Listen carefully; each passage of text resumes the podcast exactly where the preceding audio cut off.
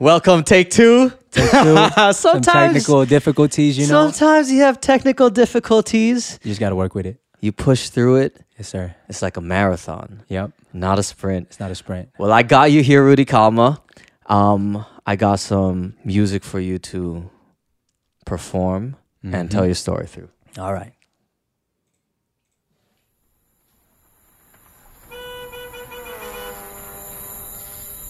Pupunta tayo sa Amerika Sasama si mama Sasama si ate Pupunta tayo sa Amerika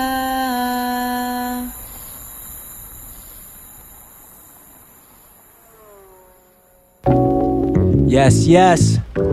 My name is Rudy Kalma, and this is California Genesis of the Labor of Love. Yes, yes, landing on this earth, the beginning of my verse. Since a young child, I've been grappling my curse.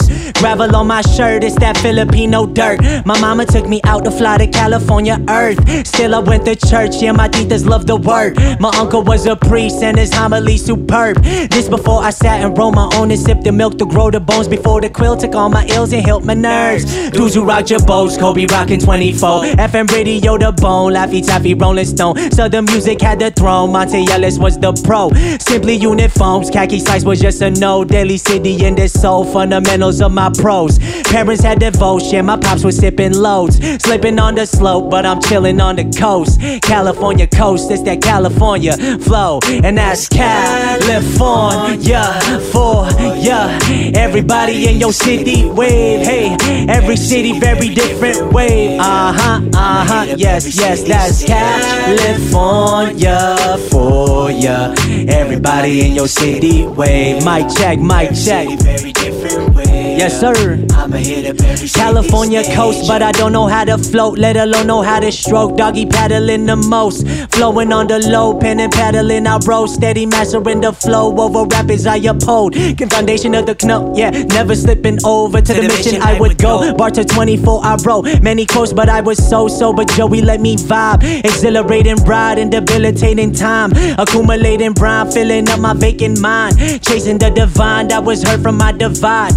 Renovate my shine as I regulate my pride. Open up my eye that could open up the sky. It's that good labor, the labor of love.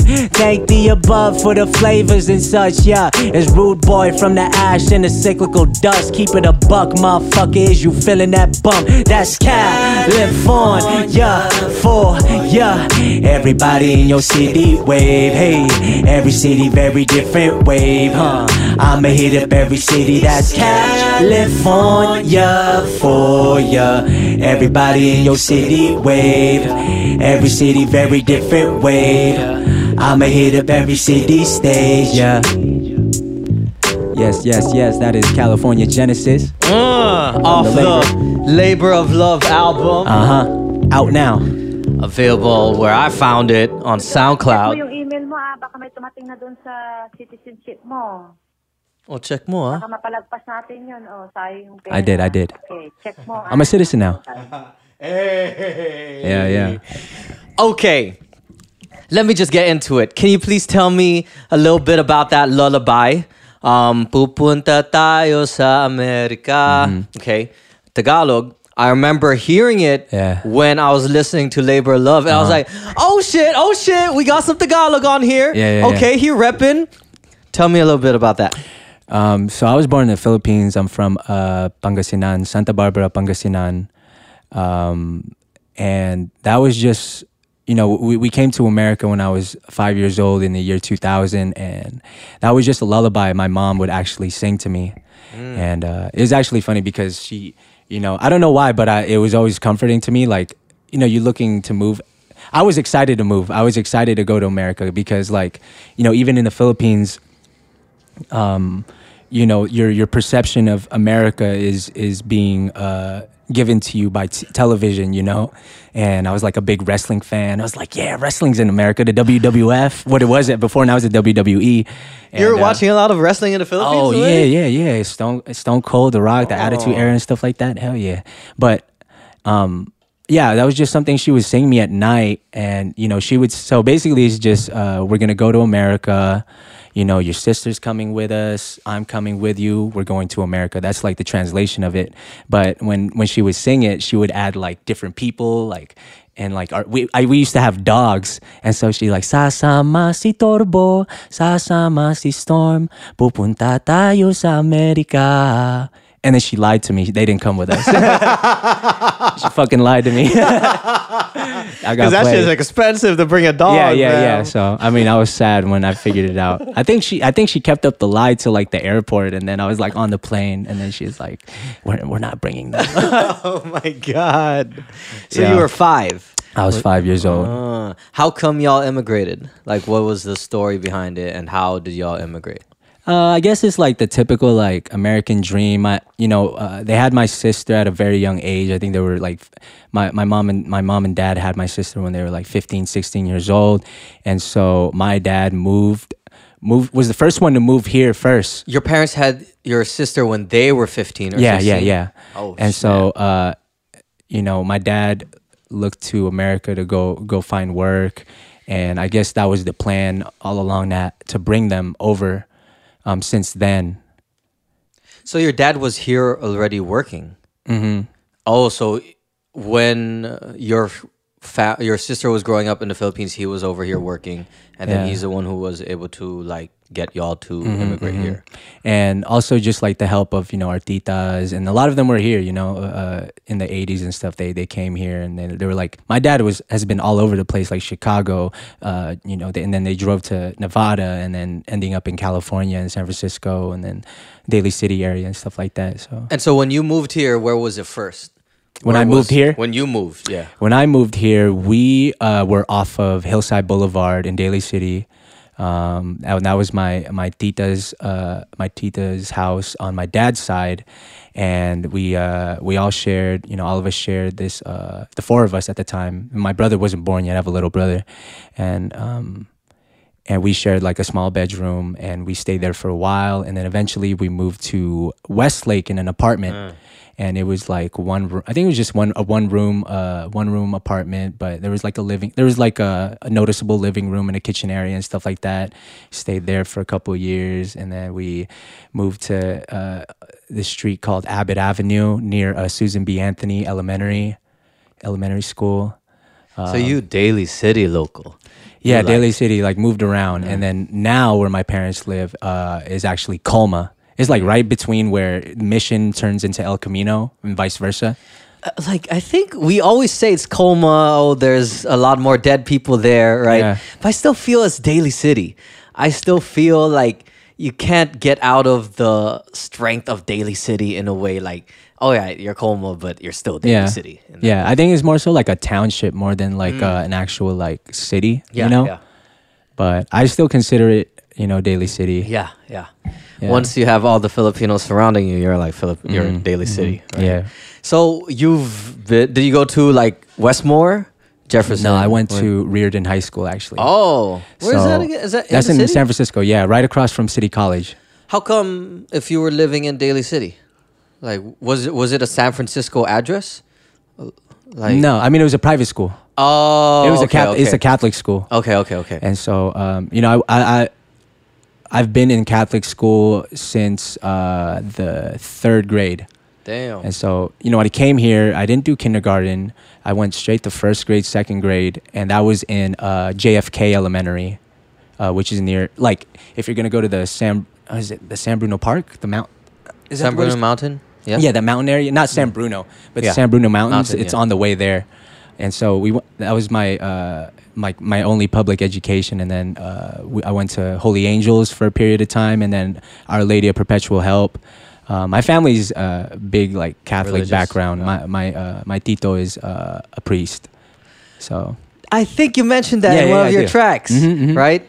Uh, His homily superb. Yeah. Right. Okay. Okay. yeah. And uh, do you think that affected how you grew up, like your point of view, like immigrate, especially being considering yourself an immigrant Mm-hmm. and then assimilating here?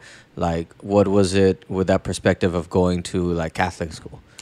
Um, well, thinking back on it, I mean, it was a it was a great privilege. You know, um, two of my titas, uh, you know, they're not married, and and they kind of rate you know they're like my second and third mom and Mm. i would go to them every weekend and they showed me like you know eating out and going to church and like doing things like uh, like a family would do on a given sunday and spending the weekend and going sightseeing and i really experienced experienced that with them because my parents were always working um, but uh, and then the Catholic side of things, yeah, definitely. I mean, it's just embedded in me. Like, like I'm just so influenced by it. And the crazy thing is that I don't consider myself Catholic. Uh, when I when I turned 18 years old, I actually told my families like I don't want to be Catholic anymore, which is a whole nother story uh, Yeah, to talk yeah, about. yeah. But um, but it's still a big part of my life, and a lot of the things I allude to and like metaphors, um, you'll you'll still feel that feel that presence, the presence of the Lord. Yeah. yeah. I have also a mixed relationship with it where I do feel only recently I've been returning to an idea of a higher power. Yeah. There's something that I need in terms of a spiritual relationship with Sure. something. Though the institution itself, I'm not the most hype about. Mm-hmm. But also at the same time, I feel I've been in so many um, sermons Mm-hmm. that I can start sermoning like in that way, that cadence when I get on a rant and start preaching about Yeah. like what is right, what is social justice, yeah, da yeah. da da, and I'm like, oh shit, I sound like a preacher. It's been so ingrained with every. Sunday. Some of them are beasts though. Some like- of them are beasts. Like the No. I like the funny ones. Yeah. that's the ones that can like drill you in with a certain principle, but can make you laugh too, Mm-hmm. Yeah. and engage. Mhm. And I think uh, part of it too is what um, you know. There were still when I was in elementary and junior junior high, um, they were they were Filipino priests, and then so at least I had that connection with them, and I feel like they were coming from a place that was more genuine than most people, right? And then in high school, it was just a bunch of like white priests and stuff like that, and then you know. Um, So you would be going to high school Mm-hmm. uh, at that pro- at that school, um, but then you would be going to churches where there's Filipino priests. yeah Like on the so weekends? like yeah yeah so when you know up until the point where i would i wouldn't stay at my uh, my titas anymore but we would go to the same church which is our lady of perpetual help because it's nearby hillside. And that's where i would stay um, over the weekend when i was a when i was a child Because your parents were working. working and Yeah. then they just wanted me to be supervised or whatever So you were around a lot of Filipinos already when you moved here. yeah no doubt Okay, so there you had like a extended family, like a lot. Mm-hmm. I have uh, yeah two aunties. One that lives uh, I think by San Bruno. I never understand where her address is. I don't know why. I keep she gets frustrated because I ask her like where her address is. Like how do you not know this after all these years? Like I don't know. It's just the streets to me. Um, but she You lives still in have like, to put it into the GPS. yeah, yeah, yeah. I still have to do that. I still I get lost, but you know it's funny as a Lyft driver. But um, but my the one I stay with is in Hillside, and then I have another uh, tita who's married, and you know she has a kid, and uh, she lives in Pittsburg near Concord, and uh, yeah, It's and San Jose too. San Jose too. My mom's side. That's where, yeah, that's where a lot of Filipinos are. Um, it's interesting talking to different people, especially if they're immigrants, and then seeing how much of uh, influence like the environment they were in was for them growing up, but specifically if or if they were around other Filipinos versus if they were not. I see. Right, and because you could easily move into an area where there's not a lot of Filipinos, maybe it's just your family Uh-huh. or even your maybe at least aunties versus Daly City, Uh-huh. which is like mecca of Filipinos with their two Jollibees. Yeah. right. One just down the street. That's I my was joint right there. before this session. I was legit thinking, do I have time to go Jollibee like that? And I was like, I'll go after. Yeah, I'll yeah. go after. It's just right there. Yeah, you should have gone, bro. We could have split on a bucket. I know. I I would've we should have been that. doing it mukbang, bro. Like eating on Yep. the podcast. Yeah. Maybe next time. That'll Maybe be next time. Session Some- number some two. ASMR. with the skin, yeah, with the skin and the gravy. It's crispy. It's 'Kay. crispy for sure. Can I get you to do uh, your n- next track? You Uh, have you actually have a plethora of tracks. I'm all for about us. performing, bro. So I wanna I wanna get this second one, and it's still also off Labor of Love. Yes, sir. Okay. And it's actually, I am pretty hyped. There's around three songs that on that album that I really like. Yeah. And this is one of them. Oh yeah. Yeah, Okay. so- cool. Okay. Mic check. Yes, yes, this is called B4. For all my reminiscers out there. Hey. Yeah. Everybody got their simple time, slipping slides or whatever. Yeah, I've been missing all the simple times, never worried about the weather. Yeah, television during dinner time, never said that we were perfect, never said we wasn't hurting. Many days it was discouraged. I was in penny at penny pinching, feeling every cent leaving my pocket. I remember watching penny spending via credit card option. I hope I be making a profit by now. Yeah, feeling so deep in the ground. Yeah, I feel like I'm losing around. Yeah, no matter how steady the bounce, I've been thinking I've been missing. I don't know why we focus on glory days, uh, but we can shine any given time. Reload your mind, the frames you cannot replace. Uh, you realize you are in the now. I don't know why we focus on glory days, uh, but we can shine any given time. Reload your mind, the frames you cannot replace. Uh, you realize you are in the now. Way before messing with Pro Tools, spiky hair like I was Goku. Time to time I had a bow cut, reset something no good. Never felt like I was local. Losing money had to go move. Stubborn boy having no cool. This before recording vocals. Too short to whip the go oh, kart. Follow my mama insisted they shopping Louis Gucci Prada and so on. Pretty Wallace in a slipper. She told me I get what I want if I work hard. Wanted to cop me some games. Chicken teriyaki all in the plate. Yummy deli every lunch. Never won a stunt, but I'm doing stunts. Flipping at the schoolyard. Trying to make an impression like uh, doing some stretches too hard. Something I never excelled at. I wanted to transfer my talent to Juilliard. Practice my upward inflections. The early stages of a month. My reflection of what is the evidence of my very essence. I don't know why we focus on glory days. Uh, we can shine any given time. Reload your mind. The frames you cannot replace. Uh, you realize you are in the now. I don't know why we focus on glory days. Uh, but we can shine any given time. Reload your mind. The frames you cannot replace. Uh, you realize you are in the now. My auntie and I sit inside the side watching Special Victims Unit Monday night. It was really time for the main event. Pedigree stunner or suplex. Maarte ako pag tinalo ako sa laro. Ya mainit ang ulo. Sister was like, masapilyo ka nga, mabaho ka din, maligo ka rudo. Younger brother getting grown. He may be a little tall. I remember he was small. Rock the cradle, keep him calm. Now we busting on his own. Reminiscing about the doc's office. Box office with my pops watching. Bart walking up the fog, blocking less stress. Few hard options, yeah. I don't know why we focus on glory days, uh, but we can shine any given time. Reload your mind, the frames you cannot replace. Uh, you realize you are in the now. I don't know why we focus on glory days, uh, but we can shine any given time. Reload your mind, the frames you cannot replace. Uh, you realize you are in the now. That's before produced by Seijo Froggy of the Hey. Rogue Wave Collective. That's my homie right there. Yeah, yeah. Shout out to Collective, Yes, sir. Rogue Wave? Rogue Wave Collective. Who do you want to shout out from there? Who's in that collective? So right now it is Seijo Froggy, Don Swayze, uh, uh, Malachi or King Harla, um, otherwise known as Sleepy Sleepy, and uh, Alex Cannon and uh, Quinn Harris. Man, it's a bunch. We run deep. Um, How do you get involved with them?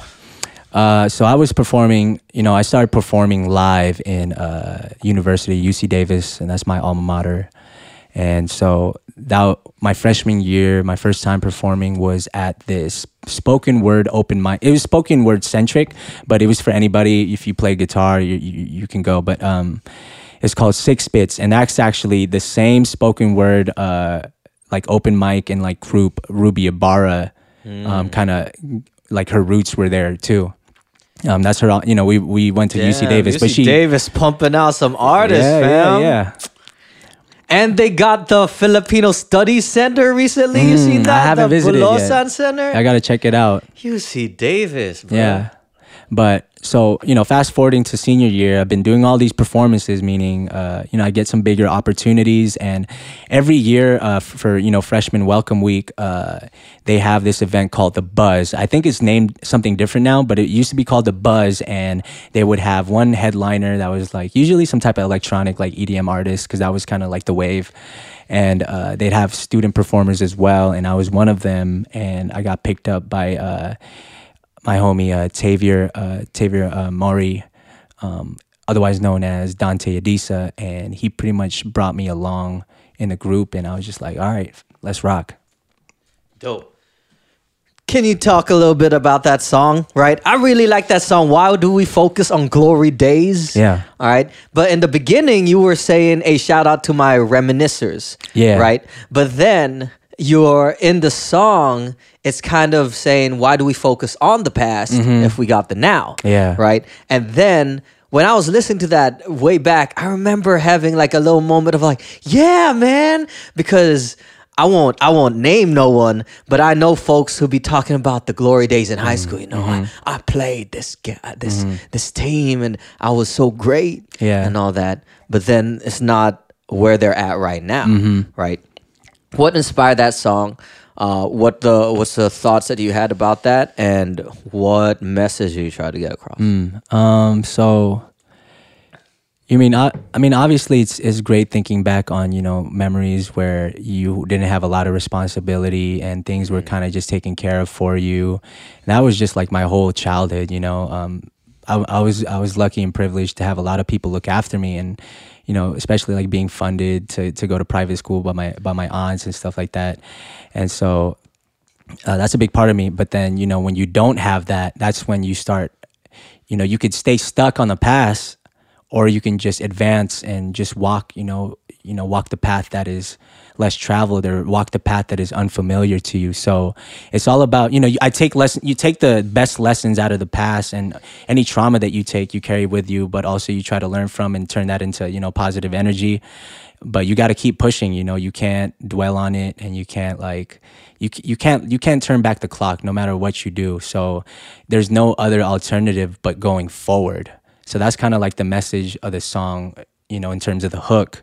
But obviously, in the verses, I'm just talking about a lot of memories and just kind of enjoying the the the my experiences as a child and the places I spent time. Spent time going like places I ate during middle school, Yummy Deli, uh, you know, top of the hill, Daly City. Um, so yeah, Do you meditate? do I meditate? Yeah. Um, not in like some, not in the formal sense, but I, uh, I'm a big like thinker. Uh, I think about things a lot and I ponder. Um, I spent, I think after all these years, I think I've realized that I'm kind of like a recluse. Like I don't know if it's recluse or recluse, but just someone who is to themselves a Like a lot. hermit. Yeah, somewhat of a hermit. So you spend when you're alone, you spend a lot of time talking to yourself, and that's a form of meditation, I guess, and just kind of getting a sense of where you're at. But in terms of like formal, like, hmm, no, I don't do no chants or nothing like that. But I, I, I definitely consider myself meditative by by nature. The reason I ask is because this is one of my favorite songs off the album. Mm-hmm. Um, though the, another one is Elevation. Oh, yeah? and in that you mentioned meditate, right? Yeah, yeah, In yeah. one of the lines, right? That and the other one that I liked is Center. Center. Try to find my center. I do that a cappella for you too later on. Hey, do it, bro. Yeah, Yeah. And they all seem meditative. Yeah. Mm-hmm. If you think about it, be in the now, right? In this song, and then the find your center. That's Yeah. basically what a, a lot of meditative practices try Mm-hmm. to do. Yoga, try to find your center, and then in elevation. So do you do some for, form of formal uh, meditation? I, not as consistent as I would like. but there you do like practices like yeah, but it's not like the the humming or nothing. Sometimes in yoga, I'll have the hmm, the Yeah. um like Yeah. that. Um, but then the ones I would sometimes uh, use is the app like Calm or Headspace, and they'll just guide you through of body awareness or even just be aware of your mind, right? Or what thoughts are coming out of your mind. Because me personally, I am also very neurotic when Yeah. it comes to those big five personality traits that psychologists use to analyze. I hyperthink about a lot of things. Same. That's why I need to journal. I need to write music. I need to do poetry, like put things out, but Yeah. it's very meditative. But I also have benefited from practices of like, all right, just calm the mind meditation. Mm-hmm. I'm not as consistent as I would like to be with it, but it's always something that calls to me or that I find per- personal relevancy to. Yeah, definitely. And benefit to. So that's what I was wondering. I was like, hmm, I wonder, I wonder because it has those themes in the music. I I'm wondering to you then, is the music your form of meditation? Like you writing, how, and what do you get out of the creation of music? Yeah, I mean, when I when I was growing up, I feel like I didn't really have a voice to express myself and my emotions. Um, you know, with with my family, you know, I speak Tagalog, but I guess you would call it like like like kitchen tongue, where it's like I don't read or write or read or write like academically, and I can't speak as fluently as as my parents. Or you know, when you, when you when you have like a like a nursery school education of Tagalog, then it's hard to kind of find words to be able to, you know, s- say how you feel, your emotion, you know, expressing your emotions to your parents and stuff. And so growing up, I didn't have a voice, and then eventually, um, you know, I found hip hop music and that became listening as a fan that became my form of meditation and reflection and letting others speak for me. People who identify i identify with and letting them speak for me. And then eventually i just started writing my own stuff and then it was just instant addiction. Um, and so now my music as a genre or style is definitely meditative in its core um, because th- writing is my, my form of therapy and my form of centering myself and, and, and finding a finding balance in my life and my and you know my emotions. Shout out to this last song though, in um, you were doing some melodies. I mean harmonies to your chorus this time. Oh, yeah, I'm trying. Right, because I know how it sounds in the recording. You were going on that harmony tip. Uh, did you use? Do you sing? Do you, do you used to sing? Um, when well, I guess every Filipino has experience singing, right? Trick question. Good question. we all superstars. Um, Have you gotten that ninety three on the magic yeah, mic? you- know when you're like, oh, ku- kuha ka ng 90 and above, bigay kita ng 100, 100. Um, so, I mean, before besides karaoke, which is a huge part of our life and Yeah, par- yeah. party life, right? Yeah. Uh, when I was younger in the Philippines, I would do like singing competitions. What? Yeah, yeah, yeah. And uh, it's funny. I had this uh, this vivid memory where I actually was nervous one time, and I hid in the bathroom for like forty five minutes. Um, and then my mom pulled me out, and then I won. And then, and uh, so I had that in the Philippines, and then transferring over when I was in the fourth grade, I did choir for for my for my church, uh, for my school school's church, and that was just for a year. And you know, I and I was a theater kid. I had a theater background. Um, in high school, In I- high school? in high Here? school, In high Here- school yeah, here, here right? in uh, Riordan, I was part of uh, drama, and I did uh, two two musicals. I did um, this original called Back to the '80s, um, and uh, one, Original written by like the d- director, the director Ah. um, of the of the drama, you know, department club, and also the drama teacher. And also, I did West Side Story. Mm. You know, when you're a jet, you're a jet all the way from. What's funny because I was casted as a jet. I wasn't casted as one of the Puerto Rican guys. I was like, I guess. Did you get to sing Maria? No, I wasn't that guy. I was Yeah, uh, in a more supporting Ah, supporting role. I had a, my uh, for back to the '80s. I had my little. I, I did my little thing. That was before puberty too. So that was my prime, baby. yeah, Man, when we all could sing like Bruno Mars. yeah. When everyone was right? like, him. before the losing the octaves and man. Mm-hmm, I remember being so sad when I started getting a little deeper voice because I was in choir in high school too, and all the good solo parts Mhm. were tenors. tenors. Yeah. Like once you get down to baritone, it's a little less. You're like harmony, and then Mm-hmm. what do you once you're- consider it as? I think baritone. Baritone? Yeah, and then and then The when next one's alto, right?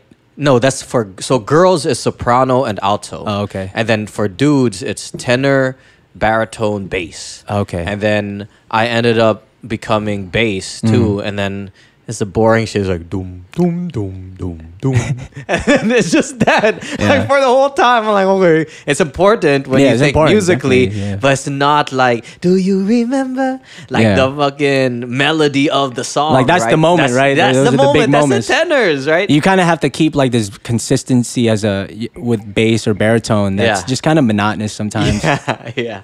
But that's what puberty does. I mean, people are switching it back. That shout out to Daniel Caesar for doing a little more lower key He's a beast. songs and bringing it back.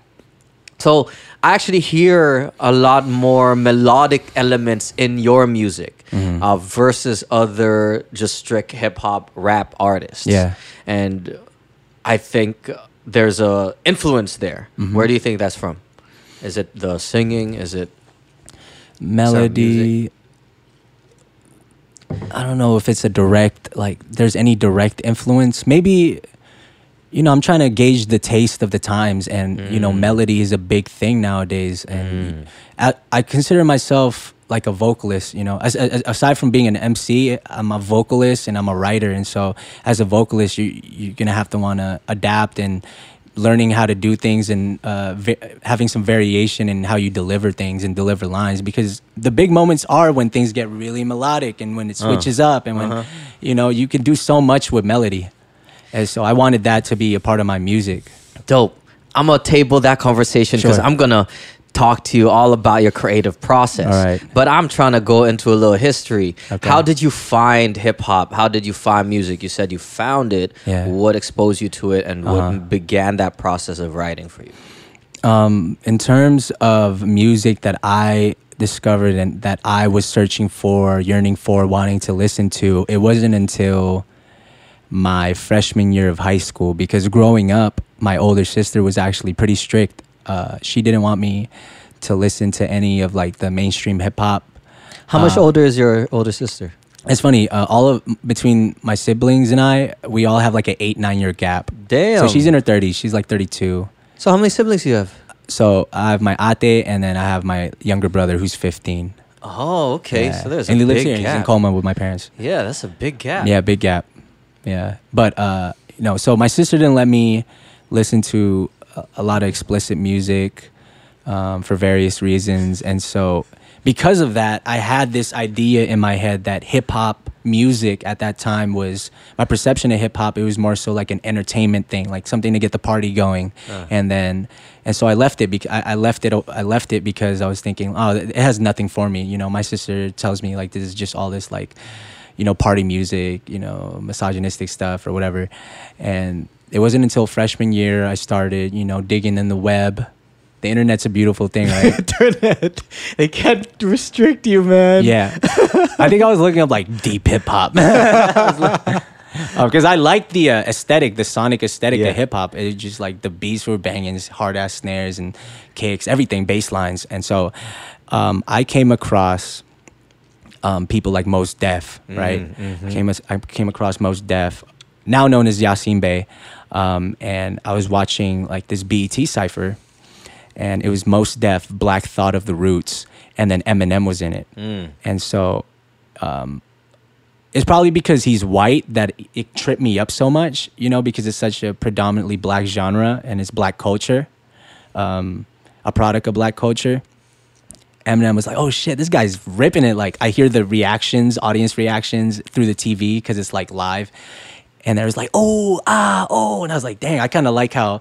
That's a cool, I bet that's a cool feeling. And so I looked up more of his music, and you know, I wouldn't say Eminem is like deep hip hop, like in a sense of his his topics, his subject matter, but the way he relentlessly expressed himself in such a non-apologetic way really like hit me hard and it was that time it was the recovery album era where he was uh, recovering from addiction and so he had that song not afraid and so um, you know at that given time i was like okay like he's like this is the power of hip-hop because um, he's he's using it as a means to convey this message to people struggling with addiction that you can overcome it. And I was like, okay, like there's more to this. Like I can keep looking like in people's catalogs. Look up Mos Def. Look up Tupac Tupac Shakur, Lauryn Hill, Outkast. Um, you know, I'm, I consider myself a student of the game, so I, I look everywhere for just like great writing. You know, that's what it was. Like I, I really tune in with great writers. So um, big influences be Eminem because he's such an unmatched uh, wordsmith, and also his his aggression, right? His aggression and his uh, his honesty were things that stuck out. And like Mos Def was someone that talked about um, the streets in a conscious manner and in a really like put put it in like a worldview of like what the ghetto, how the how people influence the ghetto and how the ghetto influences others, and like Tupac Shakur, you know, it's just like you name it. There's just so much now, and and it opened my mind and it opened my and again it goes back to letting them speak for me, and it was just I was taking all of this in, and I was I was uh, learning more about myself and navigating my identity a bit more. Yeah. Isn't it crazy how music sonically can give so much information? Mm-hmm. I feel like there's a lot of education that's happened in life just because of the music, Yeah. especially hip hop. Yeah. Mm. Especially hip hop and the topics that are talked about there. like stylistic stylistically too because i'm so in love with writers hip hop really i really tuned in with that genre because there's so much to say within the music. There's so much space. Whereas you know like r&b and stuff like that and and other genres when you're singing uh, there's not a lot of like lyrical content in the sense where you know it's uh they they get a they just get the message through in a different matter. Where in hip hop you can you can fit all the words that you want. That was what I was that was my big thing, right? I was just trying to fit so many syllables and you can kind of see that in my you, you can still see that in my music right now that I have that big like wordy like um kind of flow flow and stuff like that just rhyming and rhyming and rhyming but but yeah, I was really interested in that when I was that that that caught my eye, caught my ear, I guess. But you let the the beat breathe a little more now, and you switch it up. Mm-hmm. You switch uh, you switch up the flow and the delivery and the have to, sonic yeah. aspects a lot. Yeah. And and that's uh, little teasers for one of the last two tracks that we're gonna Oh, hear yeah. later on, fam. Which Yeah. I'm psyched. Yeah. Hint: orange cover album, Mm-hmm. cover art. Um, when did you start writing though, and what um sparked that? I remember early early memories of me having a uh, the composition journal, and I was writing like Was it the black and white? yeah, yeah, yeah, yeah, and I was the the wide ruled one. Yeah, yeah, yeah. Um, I whenever I look at wide wide ruled paper, I'm like disgusted. I'm like, no, college rule, bro. um, but I remember early memories of me writing like love songs, like poetry and stuff, like R and B type stuff, because I was listening to uh Mario, Mario, Mario. Is that how you say his Mario, name? Mario. And you, should let me love you. So I was big on That's that. That's a classic Yeah, Phil yeah. Am, bro. Every Filipino American. So that was my thing. And then I stopped like that was just like a period of time, a short period of time. And then fast forward to uh, high school, you know, I was listening to all this hip hop. Freshman year came by, nothing. Because I think I was involved in theater so much, that was my focus. Freshman year, sophomore year. And then junior year, I started experimenting with poetry, but I wasn't really performing it. I was kind of just rambling on, on paper, you know. Um, just like my thoughts. I, think I was talking about like conspiracy. I was listening to a lot of Mortal Technique, and so I was like, "The government's a scam." Da, da, da, da, da. So that's what it was. And then senior year when, was when I actually started to write to beats um, off like you like beats that are already songs or like you know type beats before they were type beats. On, What uh, year was senior year? that was 2011. 2011 to 2012. So I was class of 2012. And so that's when I started writing. And uh, one of my first songs was writing to Touch the Sky by Kanye West. And again, it's just like influenced by a lot of conscious, conscious uh, content and rappers and stuff. But uh, yeah, that was my first memory. I don't even remember what I said, but it was really whack. But I remember showing it to a homie, my homie Tommy, and he was like, "You should keep going with this." And that like fed off that, like the fact that he affirmed what what how, what I had to say. Right? Yeah. I was like, "Wow, this is a great feeling." Like, I felt like I had something important to say and let out. So I just kept going with it, and that's when I started hanging out with my manager more, uh, Joey, and he uh, he is the creative director and CEO of Urban Native Era. And you, I don't know if you've looked into them because I, I would tag him and I would tag like his company, but he uh, focuses on he's Native American. Um, so he focuses on the Native American platform, media, uh, cl- clothing, um, and just like being involved with all things related to that. And so that was, you know, pri- that that was kind of like he was only making beats though. Senior year, he was only making beats. He went to the same high school as you. Yeah, same high school, uh, Riordan High School, and um, that's when I met him. And I start. He had a microphone. He had a mic- microphone and interface, uh, the the the two i two Scarlett at the time, right? And he had the he had the program. No, I had the program. I didn't have the microphone though. So I would go to uh, take BART to Twenty Fourth and walk uh, all the way all the way down. Um, I forgot what his cross street is. Um, just being the mission and just that's where I started writing a lot of songs, like putting out like mix, you know, my trash mixtapes from back then, uh, and that's where I was developing myself. Are they still a- online? One of them is. Uh, one of them is. I'm not gonna tell nobody yet. I'll let that be something like you know. A get- hunt to Yeah. scavenger hunt. Yeah, scavenger, you know, you can't take it down. Yeah. you need to leave it up. Uh, I'll, I'm gonna leave it up. I don't think it's. I, I, I think I've deleted enough to uh, uh, enough like evidence of that past to where it's gonna be a challenge. So I'm gonna leave it. I'll leave it to people okay, to go yeah. search for it. I can tell you though. I can show you, but okay. I'm not willing to share that right now to the people. So Prize for the person who finds it. yeah, So you started writing um, when you would go into the mission to your friend's house Mm-hmm. and all that. like real raps, like hooks, verses, and stuff like That that. was senior you year high school? Senior year high school. And then how when did you start performing more? You mentioned a little bit when you were in at UC Davis. Yeah, so that was freshman year, and my first performance was fall quarter, no, a winter quarter, um, six bits, and it was just a spoken word organization and group. So they would travel, like the core six bits, like members would actually travel elsewhere and, you know, do their spoken word and shit. But they hold open mics, you know, every other week. And so I started doing that. And that's kind of like where I started training my live performances.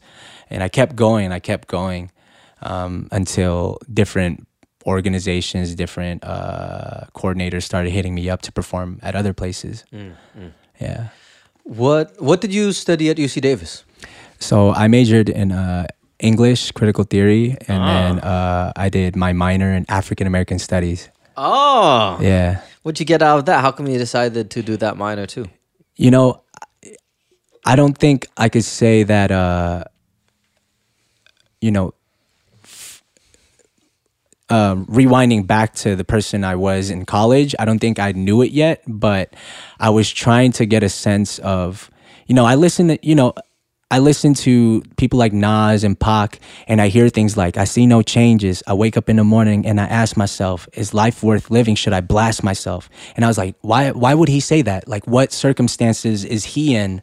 Um, why does he feel trapped or why does he feel like he needs to he has suicidal thoughts and obviously you know it, it, it stems to like the brain you know just the overall thing of like mental health and stuff like that but you are also uh, a product of your environment and so i wanted to understand more about like the environment that you know black folk in america and just worldwide but just like focusing in america like wh- where they were coming from so I could see, so I could kind of get a feel for it and, and genuine understanding. And I think that helped me with my, my ethic, my ethics, I guess, my morality and the things that I choose to say and the things that I choose not to say. Um, because there's just a lot of, there was just a lot of content that I've never, I never thought would, would be true. You know, it was never expressed in school, you know, in, in my middle school, high school. And, and so you know minoring in that definitely shaped my the way the way i perceive things and my my uh i guess my artistic license in a sense you know because again you know i am a you know filipino person in predominantly black genre and culture you know?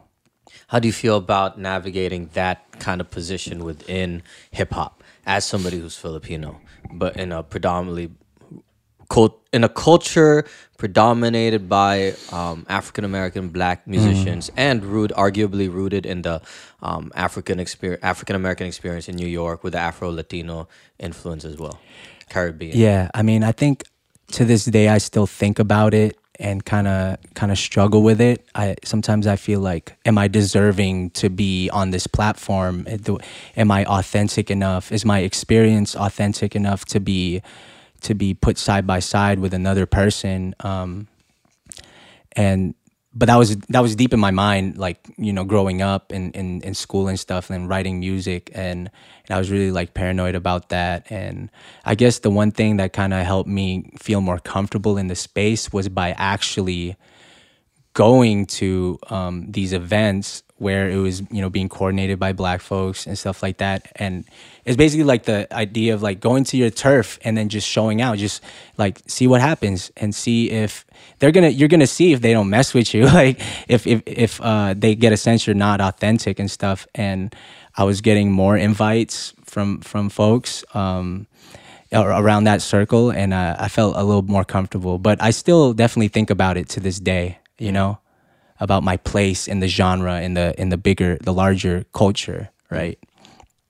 Could you give me uh, what's the difference between Rogue Wave Collective and the new and the urban native urban oh urban urban native era urban native era and Rogue Wave? Collective? Well, Rogue Wave Collective is a um, is uh, is like a unit of artists, and we're mostly dealing with music, but we have graphic designers, uh, cinematographers, and stuff like that.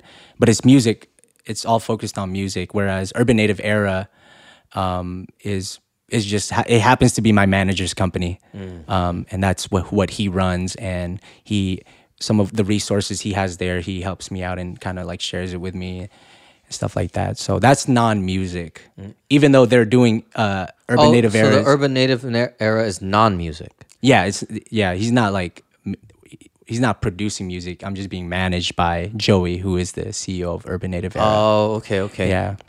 So in terms of this professional career, uh, like direction, where do you see yourself taking music? Since you do have a manager, you Mm-hmm. have you are in this world of performing consistently and all. Mm-hmm. What's your goal, and where do you see your direction going?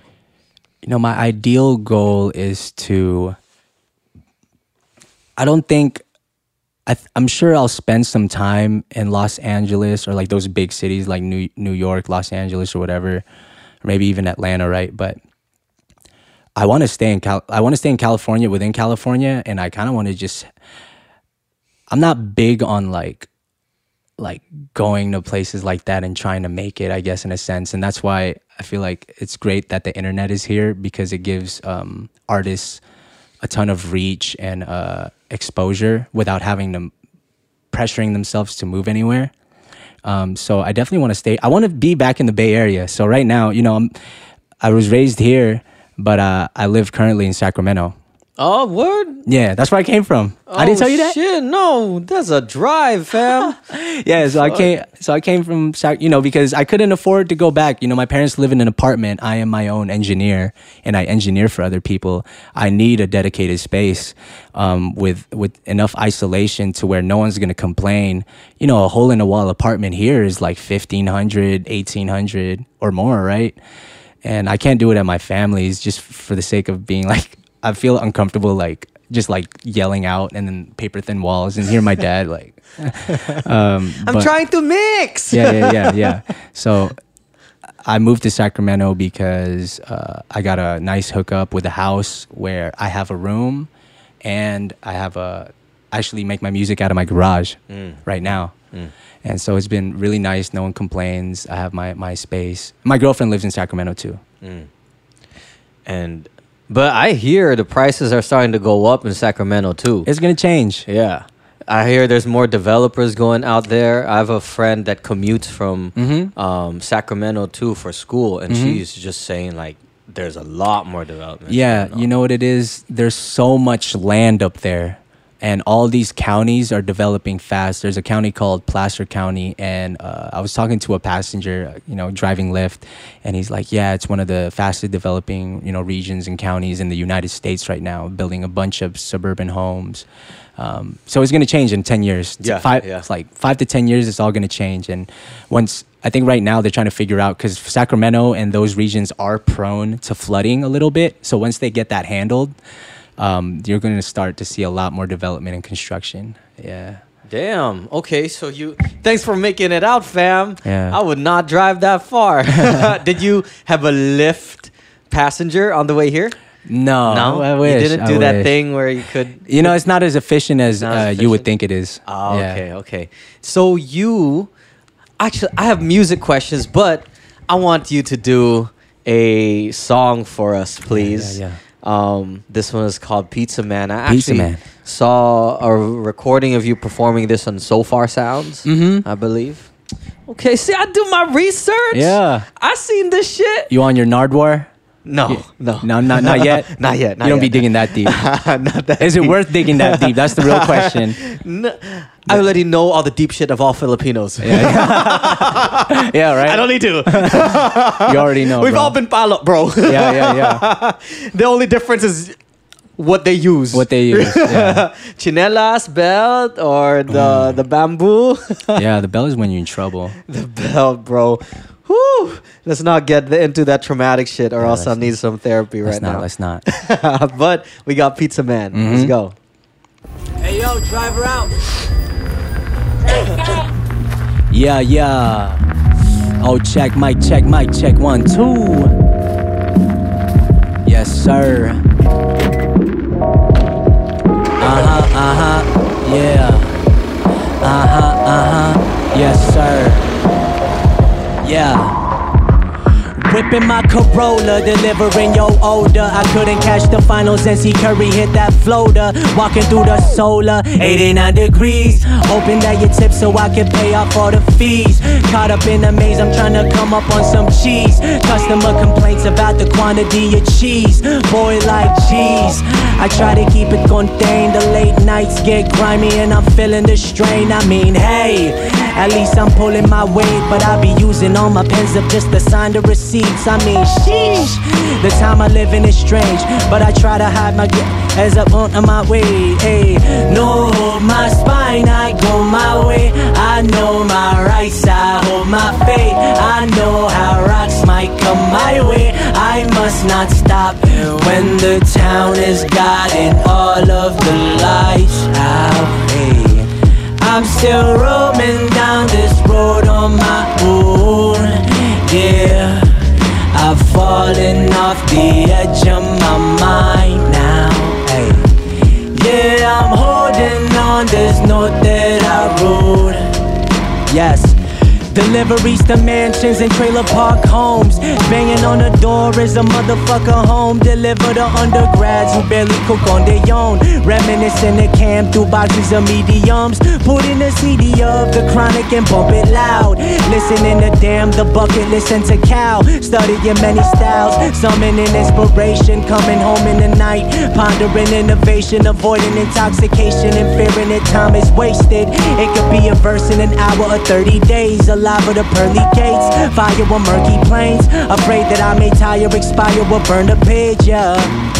I got some homies that I really wanna see, but I gotta get this honey in this colony of bees. Like, allocate this money to support the family. Like, only time relaxing when it's due to catch them sleep. When the uh. town has gotten all of the lights out, I'm still roaming down this road on my own. Yeah, I've fallen off the edge of my mind now. Yeah.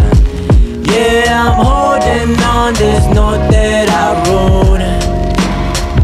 And when the town has gotten all of the lights out, I'm still roaming down this road on my own. Yeah, I've fallen off the edge of my mind now. Yeah, I'm holding on. This note that I wrote.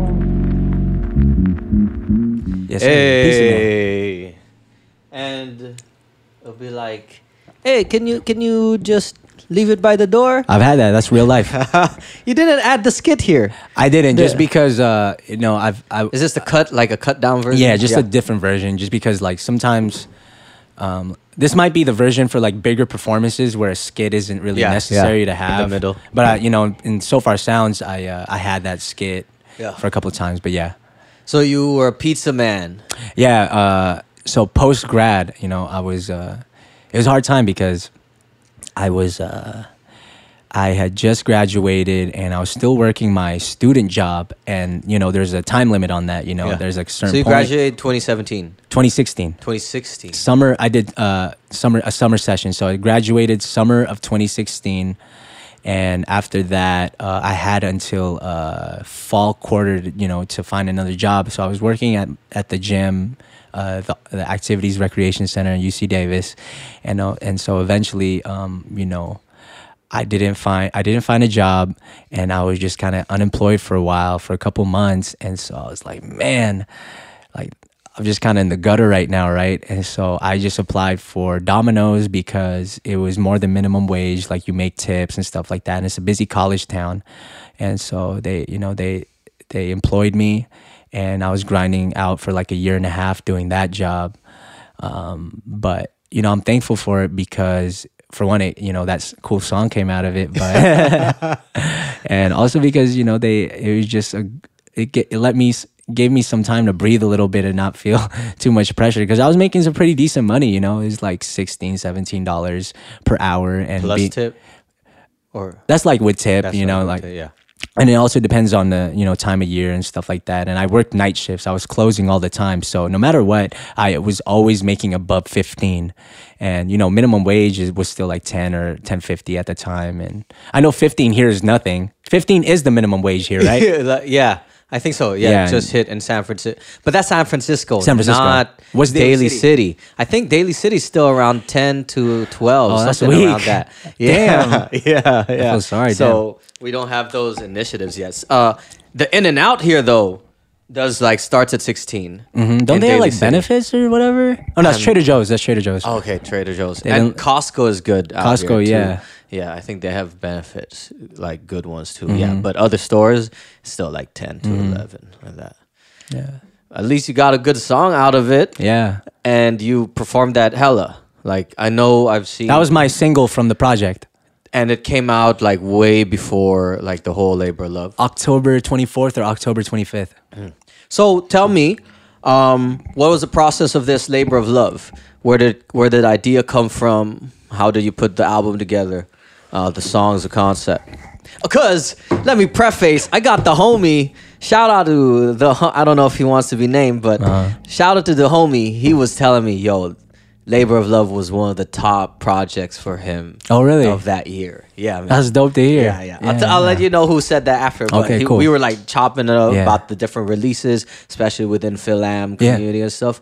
Like Labor of Love was on. that's on. good It's that's solid, bro. It's That's- solid. that's great to hear So tell us, what was the original conception, the ideas, where it came from? um, I think you know performing all throughout making music uh, in throughout throughout university and stuff like that. You know, you you think you're gonna be at a certain point after you graduate, like you're gonna be like, oh yeah, I'm gonna have my manager, I'm gonna have, I'm gonna have performances lined up like all the time. That's gonna sustain me. I'm gonna make money off music purely. I'm gonna start making songs. There's gonna start getting some exposure, and um, the closer uh, graduation came, the more pressure I felt because I still it wasn't music was not a sustaining like income, right? So I just felt so much pressure and I was putting out these like some some songs that I kind of didn't like I just didn't mess with it artistically like and I felt like I was pressured because I wanted songs that that wanted to bang or like entertain in a way that your your average consumer would would like eat it up, right? But it just wasn't work that wasn't working out either, right? So you put out songs that once you listen to it, you weren't necessarily fully vibing with. Yeah. And to me that was like you know, after I put out a couple couple of those no, I only put out one. There's one song and it's out, but I don't want to name it just because like you know, I don't want to make it seem like it's an insult to the producer or anything. I it's purely just like a artistic choice, a self choice Yeah, yeah. that like I made that was like the wrong choice, right? And it just I just think that shit was whack. Um so and then just writing more attempts that songs that haven't come have, have never been released but just attempting to do the same formula and i feel like that it, it hit me hard because i felt like i was betraying betraying myself like betraying my my uh i guess my my creative mind or my my purpose i guess my original purpose was to you know seeking you know therapy and being able to speak for others and eventually being a figure where like you know if you know I, I was there with you too and you, you look where i am. That's where that's what i really try to make music for um, aside from the therapy but to also the kid that doesn't know how to express himself like like look at me.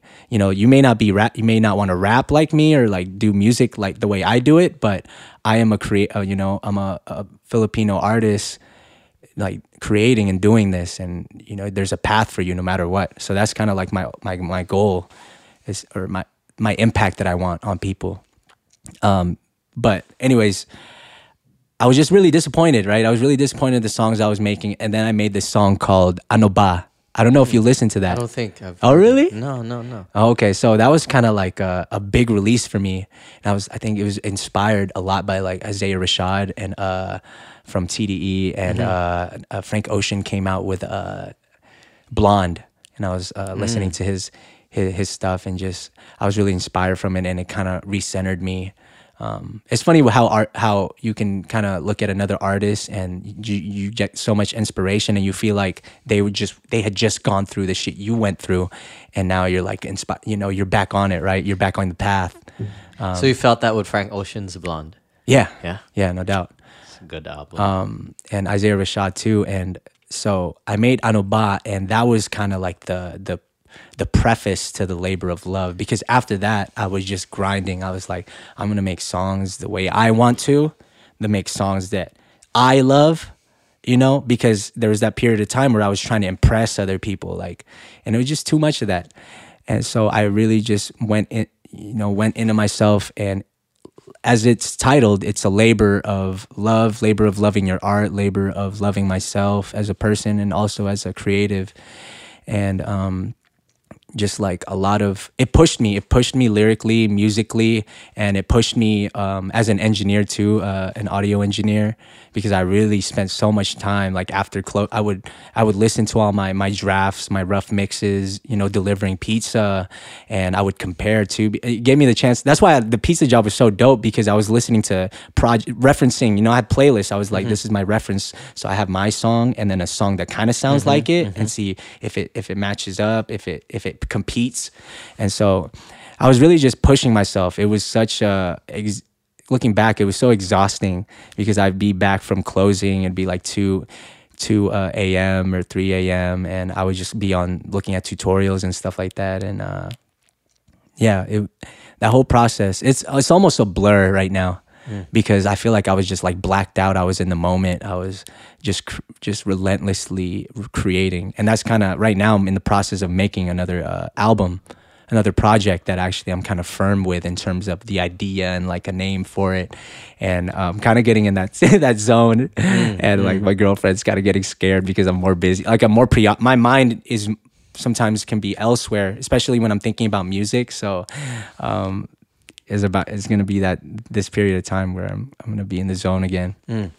So you also mixed the whole album yourself. Yeah, I mixed it myself. Mm. Yeah, like stems, everything. Like it wasn't mm. just a two track like a beat and then my vocals. Like I mm. I spent a lot of time learning about different elements of mixing and beating my head with books. And shout out to my girlfriend for purchasing uh the waves uh gold uh pack uh plug-in bundle for me Damn. that was a game changer, right? And then eventually I started saving for more different plugins, right? And uh, and she actually got me my uh, Pure Mix subscription for you know music engineers. Um, that is a educational resource, and they have famous mixers, producers uh, come on and do tutorials of like real songs that they did, like Red Hot Chili Peppers and Pharrell and, and stuff like that. So, yeah. Damn, you went the total opposite direction of a lot of audio engineers by getting the real version of the plugins.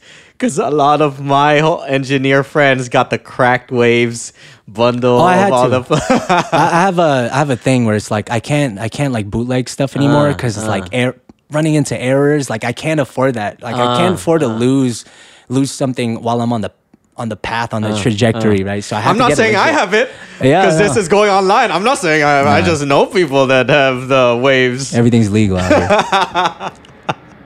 yeah. But that's dope because me coming from more of the mixing background and like knowing the process of that, that's a that's a very time consuming, It is. very almost hypnotic state when you are mixing, Mm-hmm. but also your ears change during the mixing process Mm-hmm. because it can also be acclimated to a certain sound. Mm-hmm. And then you don't realize that it sounds that way until two weeks later and you re-listen to it you're like what the fuck was i thinking Mm-hmm. Yeah, yeah, yeah. Mm-hmm, and then i have to lower this the vocals are too high and then you're like okay and you have to revisit Yeah. revisit revisit It's such a crazy process. I wish I never even tried mixing because now I'm invested, right? And now I'm like committed, and I want to just keep mixing and stuff like that. But man, it's a it's a hard, it's a craft for sure. You're like say- anything else. Yeah, are you saying you mix for other people right now too yeah. You know, mixing for the squad, mixing for uh, other people I'm close with, I'm affiliated with, and stuff like that. So there's gonna be a lot that I uh, I'm gonna have my hands on, which is a growing passion of mine. Yeah. And since I've been engineering myself ever since I started, um, I mean, legitimately, I got Pro Tools 2016. That was like my real start. Um, not to say you can't mix with anything else. Uh, fuck what anyone says. You can mix with Adobe, uh, Adobe Audition if you wanted to. Music. That's where I mixed some stuff like mixtapes off that. live comes out good Yeah. Mixing on live It's all about levels. It's all about levels, performance, Le- levels, performance, and music. When it comes to end of the day, you know. the um I do not know a lot of artists that also mix themselves. Um but also coming from like the background of mixing, I do appreciate like good mixes. And yours definitely is I can see the quality of it when you also reference that you use reference tracks. Mm-hmm. Like that's a big thing too. Mm-hmm. But what when you were saying about that you mix for people and the people that you fuck with, mm-hmm. like I've done work mm-hmm. as a um, mixing engineer mm-hmm. for projects that I don't really like, and that shit sucks your soul. That shit is so bad. Like Yeah. when you have to mix for something that mm-hmm. not really like dope, and then that's when I realized. I don't want to be a mix engineer, especially live mixing. Yeah, I yeah, did a live mixing gig down in LA, and then it was for this. Uh, I remember vividly in this bar for this old like '70s glam rock Mm-hmm. Yeah. uh, cover band where they came in with tights, and they were all divas. Mm-hmm. Yeah. I was like, this is not worth even this twenty bucks an hour. Like. I need to go back to like music that I like Yeah. and stuff. And it is also a different experience when you are mixing something that you like. You can spend like mm-hmm. an hour on something like this this little passage and trying to get the levels correct mm-hmm. and you're like fuck it's already 2 hours in Yeah. like that and just time flies yeah you all that. lose time and you get tired too like I, you know it was like I, I speak on it a little bit too but it was definitely like hurting my relationship not mm. just with like my you know my partner but also like friends family and stuff and not making a lot of time just because i was so into what i was doing. And when you are not doing that you're exhausted. You know it's like you have energy. At the time i'm just going. I'm just i'm mixing i'm mixing. I have all the energy in the world but once you're done and you you like you gotta meet your your parents or something you're just like exhausted and you're like oh i I don't think i can make it today or um so yeah. So you feel that process of labor of love also was a pressure on your relationships Yeah. But maybe that is maybe that is what you have to go through when you are working towards one your craft but also, you know, loving yourself, right? You kind of have to you kind of have to stay within stay stay within your space and you know, evaluate work on yourself and evaluate yourself and kind of distance yourself from loved ones. Um, because then after after after that process, you're able to communicate with them better and you're more open to things. Um, yeah. how do you know when a mix is done Uh, it's hard to say. I don't have the answer for that. Um, for welcome to pensado's place Welcome to Pensado's place. I mean, I want to be interviewed for that shit too. Um, man, you know, see, you are an audio engineer. You know, you know some of the references and stuff like that. You know that. your shit We- too. Yeah, Okay. yeah, yeah. Um, but what, what was the question? Sorry. How do you know for When you mix is done. when your mix is done yeah I guess one thing I kind of gauge is if I close my eyes and I listen and nothing interrupts my listening process. So if I can get through a track and feel like and generally feel like yeah that was a cool experience like nothing seemed sta- stagnant nothing was too static uh, that's what it is a static mix is like a, a mix that's not has no movement no no like real groove change and stuff like that no energy right so i guess now that's a, a real method that i actually use but even if i am satisfied i'll still like i'll still just work on it you know What do you start with on a mix? uh so given give after vocals In general. In general? Start, so do you go vocals first? Yeah, so I mean, the Labor of Love was not produced by me. So it was a bunch of different producers, including uh, Seijo Froggy and also uh, Sleepy Sleepy, another dude in the squad, and uh, any anyone else. Yeah, just those two guys. Uh, but um, you know, I would start with you know getting the loop of the beat, and I'll write to it. I'll write to it until the song is done, and then I'll start recording. Record my vocals, uh, you know, the usual like in, in a, some type of order, like hook first or verse first, and just just do them one by one and stuff like that. And uh, after that, I'd get get the stems um, because I hate mixing like two tracks because it's Yeah. just like so messy. crip- it's crippling. Like um, you can't you can't do much with it, you know. But m- mixing with different individual multi tracks, you know, that's when you can really get your refine things and also bring your personality into the mix. So like for anyone who wants to be a mix engineer, you got to start messing with some stems to discover what your like style is and what you what you what you really want to shine in because you can only do so much EQing, mm-hmm. multi-band compression mm-hmm. on a on a on a beat one beat file. But uh But it is cool. Some people have been putting deep tutorials on how to expand a two uh, on a on a two track mix. yeah, because right? Like- technology is crazy now. You Yeah, can do yeah. so much. Yeah, Plugins these- do like five things at once and it sounds great. Yeah, they do. They they expand one stereo track into so Mm-hmm. many different like its own stems just by isolating certain Mm-hmm. pieces. I'm like, okay, but that's a whole another process. Yeah. that's a whole another process. Yeah, So, I when mean- you go back, yeah, so yeah, you know, I have all the stems, and then I'll do a general, uh, you know, uh, gain staging. So just balancing the the sound without any no no effects or anything like that. Just making sure everything's generally at the level that I would think sounds dope. throughout. So you do, or do you do automation also, like uh, volume automation at the Yeah? I, I would do volume automation. It wasn't heavy on the labor of love. It's more he- it's more so now because I have a I have a I have a uh, a small console like a Mackie automated fader, and that's what makes it fun. You know, Mm-hmm. Yeah, it's yeah. boring to do that shit on the mouse. Yeah, to yeah, kind of just like fuck, oh, fuck. Yeah. But uh, I would do some automation, and I would do.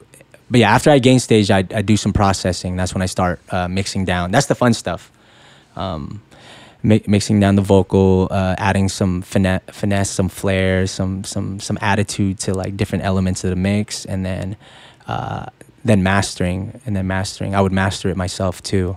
Um, it's a lot of responsibility, and um, I don't know if I pull it off well personally, um, but. I also look at mastering as a separate craft that Yeah. I'm trying to better Yeah. myself at because it's more than just making it loud. A lot of people are just like, yeah, just put a limiter on it. So in your loudness wars, right? Uh, are you a negative uh, zero point one uh, threshold limit? on my limit on my limiter Yeah. on my final limiter Yeah. um negative 0.3 Point three. You go point three. Okay. here here's okay. like a little gem that i, I discovered when you're because inevitably you're gonna crush in terms of competing i listen to to professional uh, masters. They're all crushed. There's no way that a, a mix can be that dynamic and that loud at the same time because zero is zero. So you're just bringing everything up. Eventually everything stops at a certain point and then all of the the quieter elements start start pushing forward in the mix and that's like a pop. It's, it's also like that's like a pop sound. So a little gem i learned would be to uh, have your kicks uh, be the loudest. Have your kicks be the loudest. Have your bass like negative six. This is all like super nerd shit. Uh, um, but have your bass like neg- like negative six below the kick and then like this a is snare. pre-mastering. uh yeah this is like pre like this is your final mix. Like in my final mix You my hit my point my negative six. not not in terms of uh actual like decibel.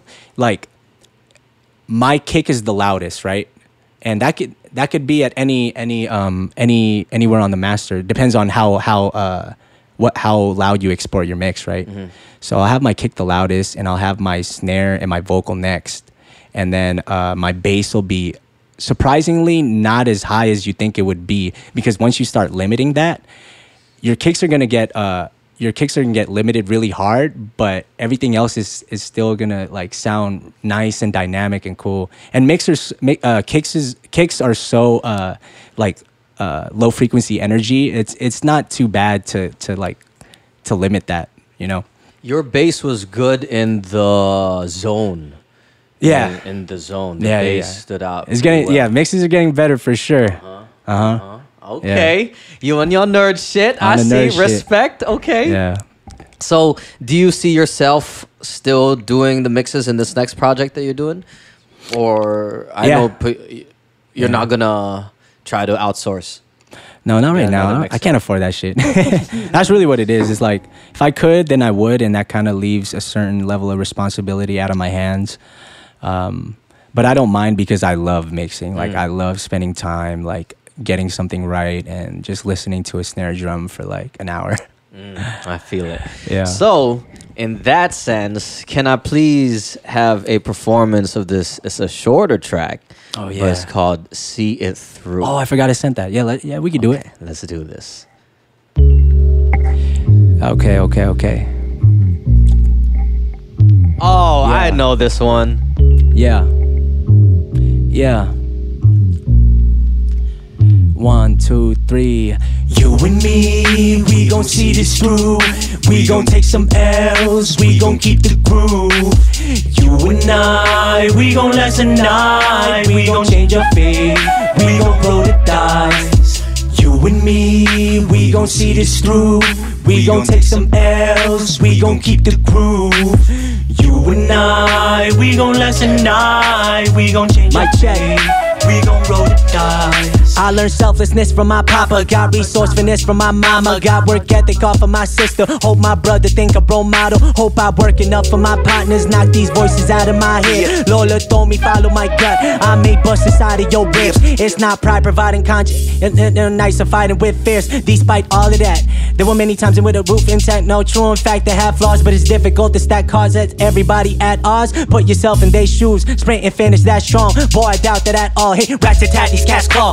I'm gon' last a match and act tall. Y'all can't flatten me for that long. Cause my battery don't like charge. Shift my mind to find the bright stars. Eating clips that dynamite to strike hard. Keep that spine aligned to fit a vine reply for putting all your might to fly on. Ho, You and me, we gon' see this through. hey, We gon' take some L's, we gon' keep the groove. yeah, yeah. You and I, we gon' last a night. We gon' change your fate, we gon' roll the dice. You and me, we gon' see this through. We gon' take some L's, we gon' keep the groove. You and I, we gon' last a night. We gon' change your fate, we gon' roll the dice. Blood thicker Hey, than tú, water. tú, tú, Yeah, de as, calma. as as often as I perform these songs, it, my memories it can fade a lot sometimes. So I apologize for that. I actually forgot I sent that one in. Oh, word? Because I was rehearsing in the car. That's uh. usually how I rehearse. I, I rehearse in the whip, and so Yeah. I forgot I sent that to you. That was like a last minute thing. Hey, all good, all good, fam. It was a good performance still. I was listening to this song in the car actually Yeah. coming over because I was listening to Labor of Love mm-hmm. and I was getting Aquemini vibes from the beginning. Yeah. Oh, like me. Oh, okay. I see. Is that one track? Me and you, your mom and your No, cousin too. so- do, do, do, Oh, okay. do, because it sounds a lot like the. Um, let's see if I, if I remember it right. Unless unless I'm remembering Aquemini by the OutKast differently, it has like a similar vibe, Boom, boom. And I don't know why it's not playing. But tell me, um, what um direction are you trying to take your music right now? direction. I just want to continue to perform live, get a lot of gigs, uh, work on my. I'm a big album guy. Um, that's really what I work towards. I'm So- pretty stingy with singles. Uh, I don't like to do a lot of singles anymore. I'm big on creating a nice like project. So that's the type of creative direction I want to take with my music. I kind of want to make an impact with like great projects. Uh, so tell me now, you alluded to it a little bit that you have another project coming up. You're working on it right now. Mm-hmm. Talk to me a little bit about what the process is like with this new one. Uh-huh. Now that you've already had the experience of the first one, what are the, some of the new lessons that you probably have learned from Labor of Love? Mm-hmm. How are you approaching this new project and what the process looks like? Give us an, a little insight for also with the framework of other creatives Mm-hmm. to learn from this. Yeah. So I mean, for me, um, the labor of love conceptually was uh, was really entirely for for myself, like straight up. Like I was really selfish with if I no, I love it and like I'm just gonna put it out in the world. And if you don't like some of them, that's cool with me. But I I really stand by those tracks. So. Um, so Wait, with- pause real quick. Um, what was the time frame of the writing of the songs of Labor of Love, Labor of Love. to the release? oh, it was like a year and a half. A year and a half. Yeah. Okay, from the initial conception Yeah. Okay. Yeah. So, um, so with that, and then this next album. So the previous album, Labor of Love, I was really focusing on myself, and then this next album, I'm actually wanting to kind of speak on things within my community more, and kind of use my voice as a means of one, uh, like educating myself, but being able to educate others too. And I guess I had to start with the labor of love because, you know, I felt kind of lost and I feel like I wasn't, I couldn't be a voice because I wasn't, I didn't have everything together. I wasn't centered, you know, at that point. Right. And so now with a little more confidence and being able to put out this, put it out the previous project, uh, I want to do, I want to use my voice more to, uh, have a, a more societal message, I guess, you know? Um, so that's conceptually that's what I, how I'm approaching it. Um, I'm also producing a lot of the tracks um, on on this project. Uh, I have like nine track demos right now, and I've produced like eight of them. And it's crazy because they're coming so fast. But I know it's because uh, I'm I'm I'm just trying to get the essential like stuff down with the beats, but I still have a lot of work to do in terms of adding more elements and automation, percussion, groove, focusing on groove. There's so much as a producer you have to focus on. Um, that's why I really you got to respect your producers for show. Um, and I kind of learned that I learned that from the labor of love because I would see these stems, meaning I would see all these things stripped down, and I could like mute the melody and just hear the drums as like wow like this like the way he did this was tight. Like oh, okay so he did this here to make it have this type of impact. Oh but he stripped it out at this so it would feel this way. And so when i was mixing this mixing the labor i was learning a, a little bit more about the producing side. And then my in- eventually i got interested and i started thinking like okay i got to start producing myself too because um i don't know for one like I can just like depend on myself to get things done. And then in terms of like uh, discipline and stuff like that, but also I want to be able to create some like moments and be and say like, yeah, I like I thought about that, you know. Um, so yeah. And so, what is your process now? Like, do you sit set aside time in the day to like sit down and write? Um, do you have a schedule? Do you work off inspiration? What does the actual logistical process of creation and creative process look like for you? Yeah, so there is for me it's like there is different phases. There's learning, which is basically just me reading books, uh, watching tutorials, learning, learning concepts, practicing concepts, um, executing them, and then committing. And so that those are like my big things that I'm that I do on on a daily basis. So I could not I like I could not make a beat for a day, but is because I spent six hours learning about Ableton, like mm-hmm. the the the DAW itself and like how to do things. And then but but yeah, so now what I usually do is that I'm just I would just like make a beat. I don't make a whole lot of beats um, because maybe the type of person I am, if I just have too much, if I'm just creating too much, I start forgetting forgetting them, and like I I feel like I just want to beat on that shit in, until I can clearly see if it has potential or if it doesn't have potential to go anywhere. And so I'm making the beats first, and now and then I write after. That's always how it's been. I, I never really write without a beat. Um, I'll have melodies, like I'll record voice memos on my phone if I think of a dope melody, or if I think of like. Uh, it's usually because I'm thinking about a beat, right? So, you know, I'm, I'm I'm writing. What's funny is that I wrote. I've written all of my project at the airport parking lot in Sacramento International because that's where I would wait to go pick up passengers. so I think Lyft drivers are just kind of like seeing me. I'm just like. and they're just weirded out. I was like, what is this kid doing? I was like, is he talking to someone? like, is he singing to himself? So I wrote. So I've been that's kind of been a change actually. I've been I've been writing at the at this fucking airport parking lot and uh and so I would write it or record it and then after that um, I'm writing in pieces. Usually I don't usually I don't record until I'm done writing the whole song. But now I'm recording in pieces because I uh, nuanced my, uh, my my my template a little bit for tracking to track better and and just be more efficient at it. So now I'm doing things piece by piece um, which is great because I can kind of sit on my words. It's different when you're saying it and different when you hear it Yeah. when it's recorded. So, So, do you re-listen to it once Yeah. you have like a mini demo? yeah, so like I'll have a hook, right? I'll just have a hook and I'll listen to that. I'll place it like generally like 16 bars after and then the hook, 16 bars after, then the hook. And and I'll listen to it at the lot and then I'll just kind of come up with the verse. Hmm. And then vice versa, you know, I'll have a verse and then I'll just keep I'll record it and then listen in the lot and then I'll just come up with a hook. You have a very intimate relationship with your car and the sound and the, Yeah, right? you know, I mentioned my car a lot.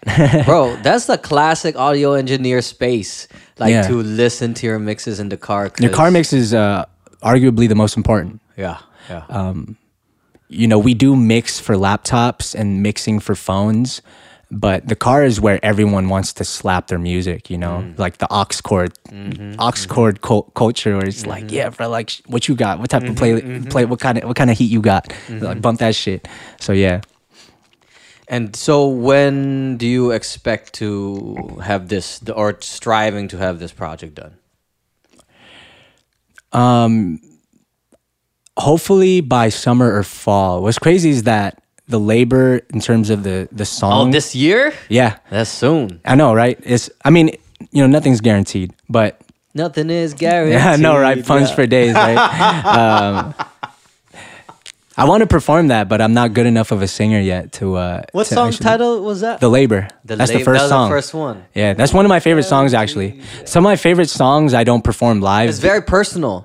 There was a lot more family stuff in there. that too remember but right. also because uh i'm a big like advocate of sounding good live Yeah. and you it's as a rap fan i could say that uh the live performances of a lot of rappers are kind of subpar you know Mm-hmm. um, even some of my like favorite artists right some of them have their vocal their entire vocals in there i'm like what is this like Mm-hmm. um, so i don't some of my favorite songs i don't perform because i haven't had the uh, i don't have like the the vocal confidence yet or the ability to uh, really to sing that because you know that's with mixing right it has mm-hmm. reverb and stuff mm-hmm. like with with the songs i'm performing right now i could do that in any space like i've done I, I can rap essentially without speakers, without any monitors feeding back to me. But singing is a little different. I need more. I need more help with that because I need. Mm. It's. Uh, I'm not that great at it yet. Mm.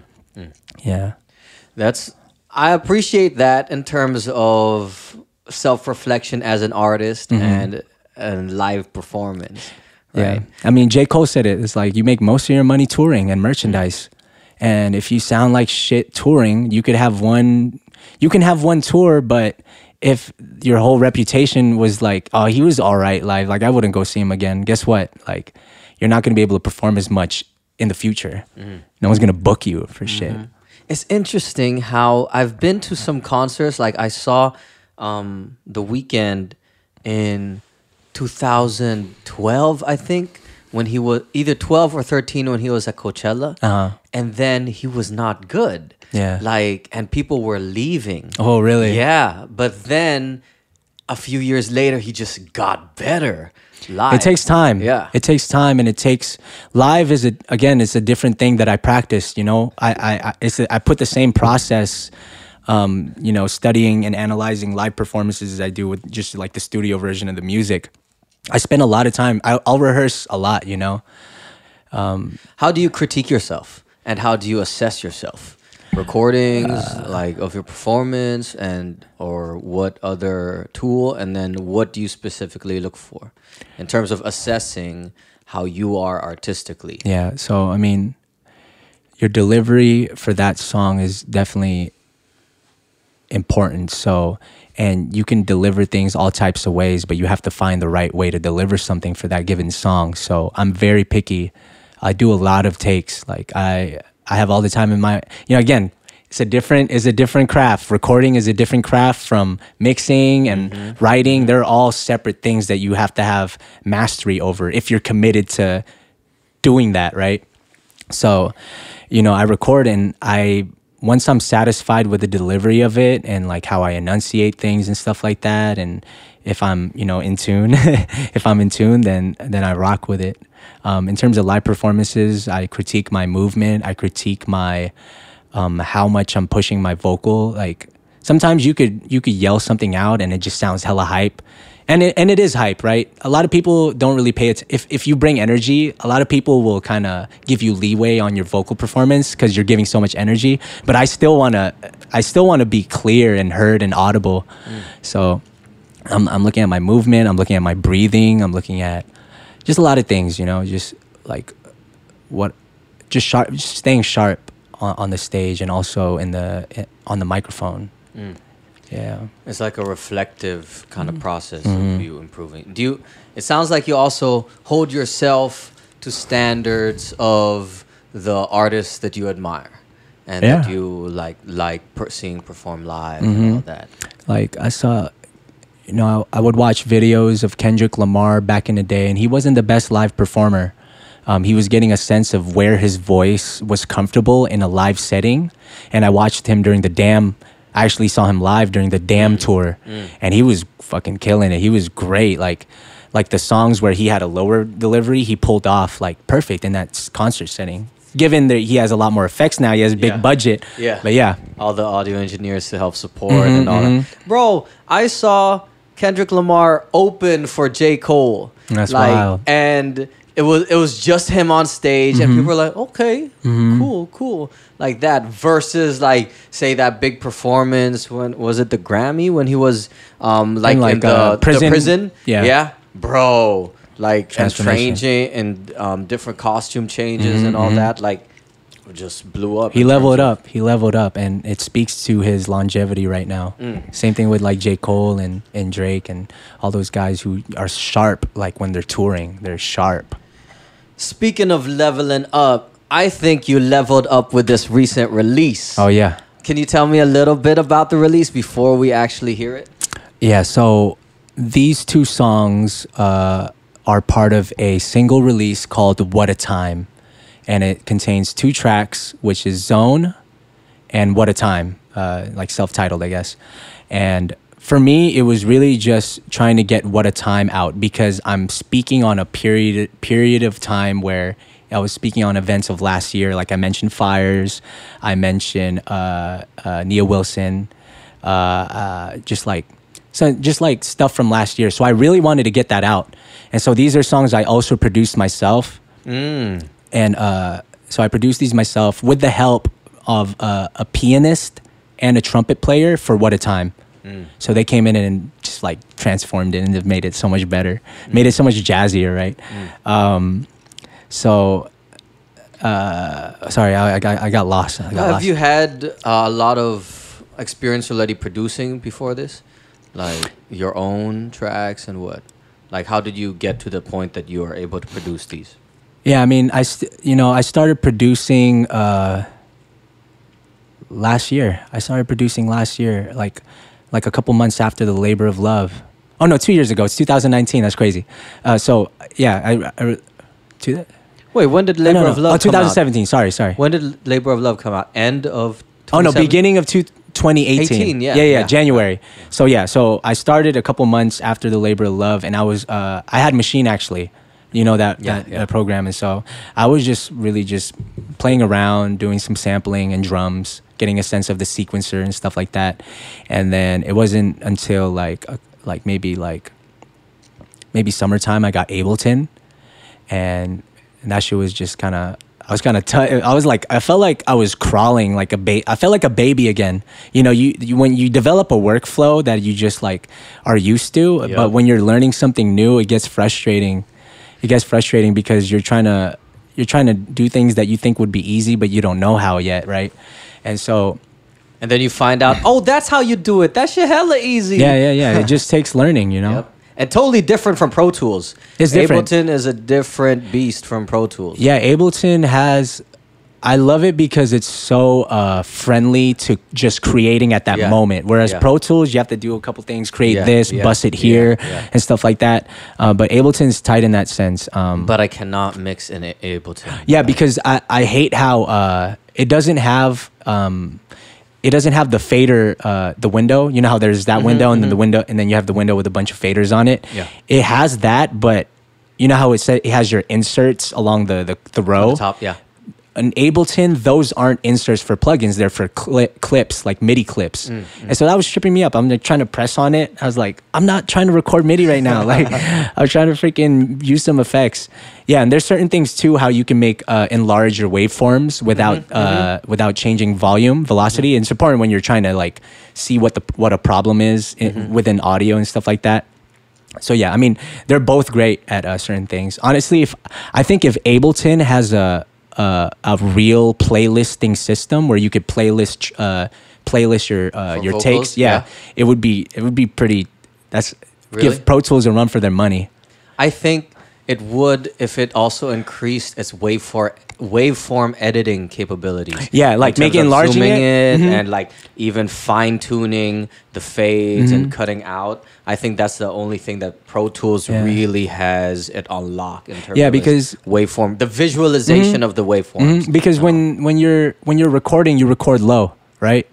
Um, and so if you're on Ableton, it looks so small that I can't I can't see like like breaths and like stuff like that, and it's just frustrating. That's why I'm also amazed when I hear some homies like shoot me a mix. And they're like, "Yeah, I just did it in Mm-hmm. Ableton." I'm like, "Bruh, the vocals sound clean as fuck." Yeah.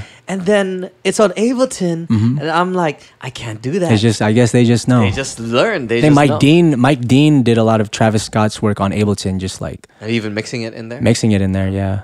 Okay, okay. Well, let's see this. What a time. I think I'd like to hear both in succession. In succession, So okay. we can we can see it as a unit. Okay. Is that good? Yeah, let me um if you can lower the beat just a little bit and then bring up the monitor volume on your on your interface.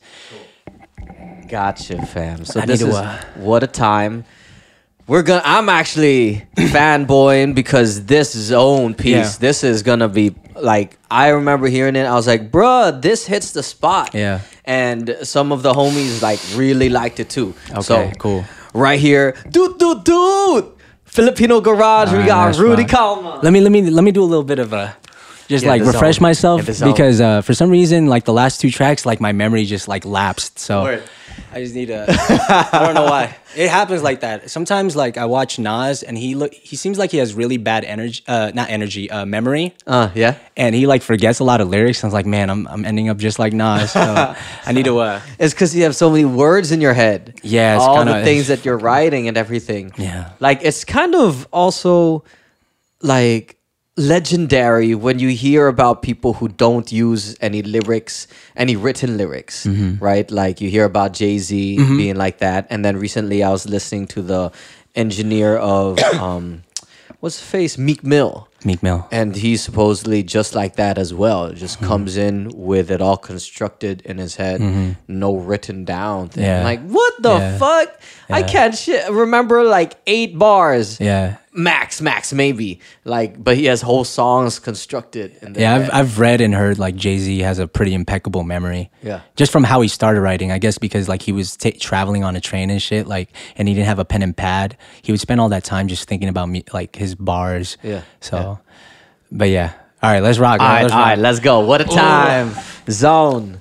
I'm gonna bump the beat up. Yo, yes, yes, sir. Let me get this right. Yes, sir.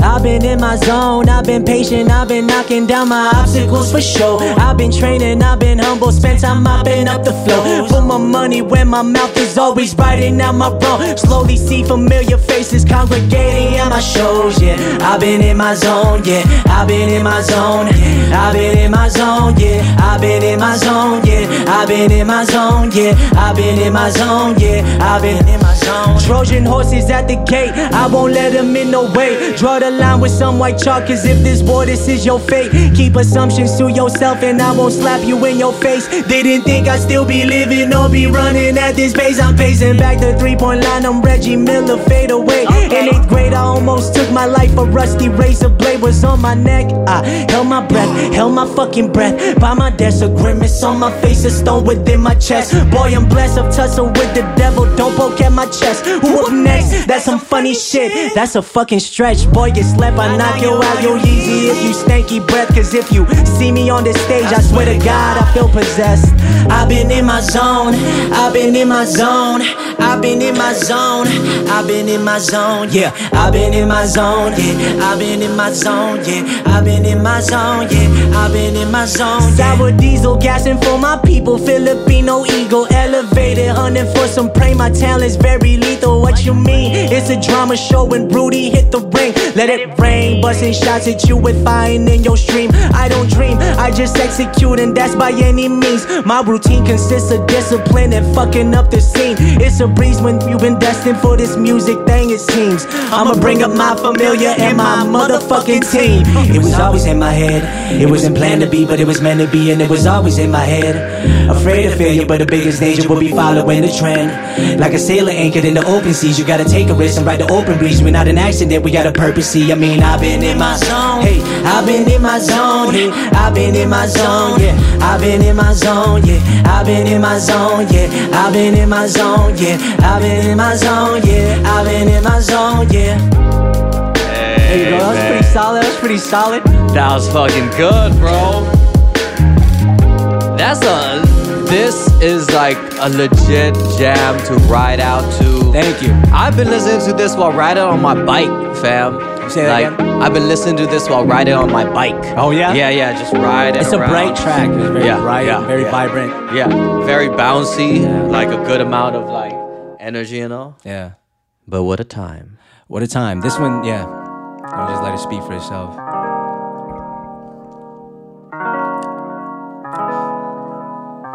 Uh, can we turn the uh, monitor up a little bit? Okay, cool. Yes. Verbal manifesto, right into my death note. I si Rudy Kalma. Coming from the west coast, tuning through my drama. Trying to make it less though, taking all the drama. Tracing with my pen strokes, yeah. Organizing food for thought like a bento meal. Bomb trying to cut my cars, fuck a rental deal. Huh, owning what I got on my ten toes will. Keep my sword on guard, I won't bend no nail. I'm defying, addressing all my colors like a stylist. Trying to calm the troubles with my highness. Uh, pop the tire, riding through the night, it gleams. Lonely in this dying spring, gotta keep my focus. Silence, guide me through the night. Gotta up my dosage. Violence all around my sides. I find it different how I'm feeling in this quarter of my life. Oh, I'm deprived, but I'm alive. Oh, what a time! What a time! What a time! Ollie on the keys, Micah on the trumpet.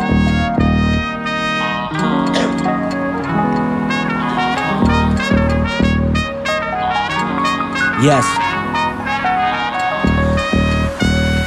Yeah, oh, what a time, what a time in the summertime. Rest in peace, Nia Wilson. Another mother cries, another father cries. Voices harmonize, singing mournful terror, stricken grief is very patternized. Stream of thoughts, interference as I'm living lost. People puffing on their ism, it's a prison lock. Or free in thought, depends on who you not. And on where you're at, and the things you got. I ought to keep my paws in motion, never alter motives. The ever changing cities in my automotive. From Palo Alto, Daly City to the town of Oakland. The in between the two extremes and those who out and homeless. Yeah, California on fire. Yeah, we be chillin' though. Vibrate higher. Suffering is living, is it really though? Is it really though? Yes, sir.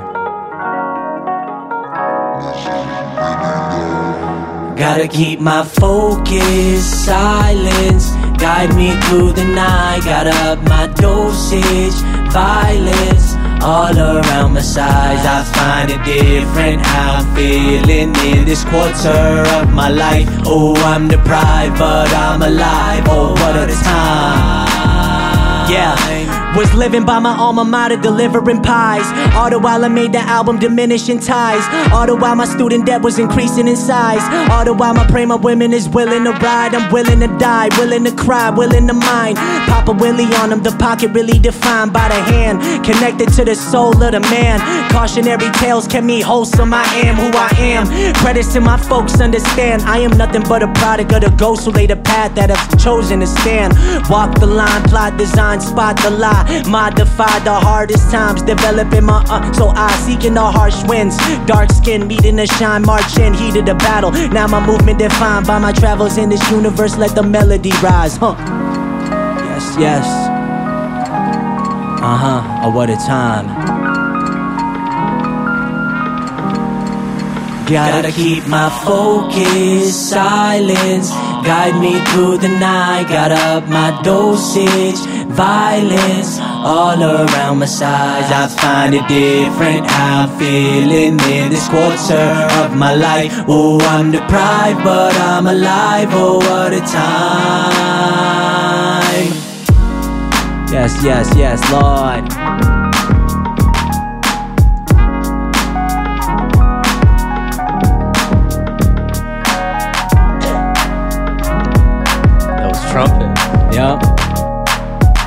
They killed it.